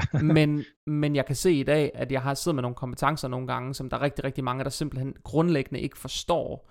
Øh, og det er jo sindssygt at se, når man får folk i gang i de der, det er jo nogle relativt simple mentorships, øh, hvor det egentlig bare er samtalebaseret, men, men det kan være øh, en måned eller halvandet måneds mentorship, så de, øh, så de øh, ændrer deres øh, forretning med, med 100 eller halvanden 100 procent. Øh, jeg har jo nogen, som har sådan, øh, øh, ændret deres omsætning med 300 procent hen over to måneder. Ikke også? Sådan nogle har jeg jo, hvor det er sådan noget, det er fuldstændig vanvittigt, og det er bare ved at begynde at kigge på det forretningstekniske. Det giver ja. ikke nogen mening, og det er noget, så har de måske brugt 4 eller 5 timer af min tid, ikke også? Uh, det, det er måske det er den billigste bonus, altså de kan købe sig til for penge, og jeg undrer mig bare over, at der ikke, der ikke er nogen af de der, uanset hvor meget man har spurgt dem, så undrer jeg mig over, at der ikke er nogen af dem, der ligesom samler den op og siger, at det er faktisk en god idé, det der, uh, og begynder at snakke om det, fordi der er jo en grund til, at det er sådan en lille brøkdel af dem, der bliver uddannet personlige trænere, som faktisk bliver personlige trænere. Det er jo fordi, de ikke forstår købmandshåndværket, der er på den anden side af det. Ja. Det er ja. det. Men, øhm, Så forretningsudvikling, det er vigtigt. Det er mega vigtigt. Øhm, er der andet, du gerne vil nå at sige her på faldrebet, Anders? Fordi vi har, fandme, vi har snart brugt to timer sammen. Jesus Christ. Øh, nej, jeg tror, vi er omkring det øh, meste, faktisk. Vi er omkring det meste. Super. Ja. Jamen, øhm, hvis I sidder derude og har lyttet med alle, øh, jeg ved ikke om det bliver en time og 49 minutter, det bliver det nok ikke, når jeg klipper det lidt til, men øh, hvis I har siddet og lyttet med den sidste en time og 35-40 minutter, og synes det her det har været spændende, så hop ind og følg øh, andersnedergaard.dk ind på Instagram, og jeg ved ikke om du også er, du er garanteret også på Facebook, forestiller jeg mig. Jeg hedder også andersnedergaard.dk. Godt, ind og følg Anders, og så hvis Anders... Man, og hvis man gerne vil følge med i online coaching øh, balladen, så har vi lavet en Instagram-profil, der hedder Dårlig Online Coaching. Ja hvor øh, nu har vi jo øh, hundredvis af de der fucked up historier for online coaches. Så vi kommer til at poste en om dagen, indtil der ikke er flere. Okay, fedt. Øh, og nu gør vi det med navnsnævnelse af coachen, fordi at vi får krasset dem ind på en måde, hvor at, øh, vi sørger for at få folks navn og telefonnummer og mailadresse, så vi ved, om det er. Og de krydser, de skriver, laver sådan en tro- og loverklæring, som en del af de afleverer historien. Så vi ligesom kan track dem helt til bunds, og så kan vi godt tillade os at gøre det med navnsnævnelse. Okay, sindssygt. Og, og dem, der er rigtig grove, dem får vi selvfølgelig valideret indholdet af historien, før vi poster det. Ja, okay. Så, så øh, det problemet er jo, at der, der mangler en skamstøtte til det der, fordi at øh, lige så snart folk de skriver et surt Trustpilot review, så, så bliver folk jo bestukket til at fjerne dem igen, og det gør, ja. at det der Trustpilot-system grundlæggende ikke fungerer. Ja, men Trustpilot, man kan jo, som jeg forstod det, kan man bare skrive til Trustpilot, at der er en falsk anmeldelse, så bliver den fjernet. Ah, så, så let kan, er det dog det, ikke. Har man ikke kunnet det på et tidspunkt? Ja, det, det går godt, det på et tidspunkt. Men altså, kan man sige, Trustpilot har jo en interesse i at bevare deres egen øh, forretningsintegritet. Ikke? Enig. Så de prøver, det prøver de også på, men man kan sige, at man, man kan bare se, du ved, at nogle dage, så er der, altså, så er der ligget fem sure reviews på en eller anden, og så en uge senere, så er de væk, og så kan man tænke sådan lidt, hmm. Ja. Men det, det, er jo tit, altså folk de får tilbudt mange tusind kroner for at fjerne dem. Ja, altså, du får tilbudt at få 10.000 kroner igen for at fjerne dit, for, for, for, for dit forløb, ikke? for at fjerne et review. Altså det kan jo godt betale sig for dem her. Lige præcis. Fordi folk kigger ind, altså, øh, så der skal være et sted, hvor folk de kan, og derudover så er der sådan en dynamik om mellem coaches og klienter, at der er enormt mange folk, der oplever utrolig meget skam, mm-hmm. når, det går, når, når de har taget på bagefter, eller, det, eller ligesom, de ikke har kunne klare forløbet. Ikke? Men det er ja. ikke deres skyld, det er fordi Nej. coachen har fucket op, fordi coachens opgave, det er fucking at finde noget, der passer til klienten. Mm. Ikke, ikke for at klienten skal gøre, hvad der nogle gange lige passer coachen den her pågældende dag. Ikke? Og der er enormt mange, der skammer sig, og på grund af den der skam, så er der sådan en bias mod imod, at man hører de dårlige historier. Ikke? Så ja. der skal være en skamstøtte, og den er der nu. Så der synes jeg folk, de skal følge med. Spændende. Jamen, øh, det kan jeg kun opfordre til. Og øh, så tror jeg, at jeg vil sige uh, tusind tak, fordi du havde lyst til at bruge din uh, onsdag aften sammen med mig, Anders. Øh, vi, øh, vi tales ved på et eller andet tidspunkt, og så til alle jer, der har lyttet med. Tusind tak, fordi I lyttede. Andersen sidder og flexer. Det kan I ikke se, det har I ikke fornøjelsen af. Men uh, tusind tak, fordi I lyttede med. Husk at hoppe ind på iTunes podcast-appen og efterlade et uh, positivt review. Og smid en positiv kommentar, hvis du har lyst til det. Og uh, abonner på din podcast-app. Og alle der... Hvad siger du? Ellers kommer Jakob og smadrer Ja, eller Anders for den sags skyld. Nej, men, uh, tak fordi I lyttede med, og uh, så lyttes vi ved igen i næste afsnit. Ha' det rigtig godt. Hej hej.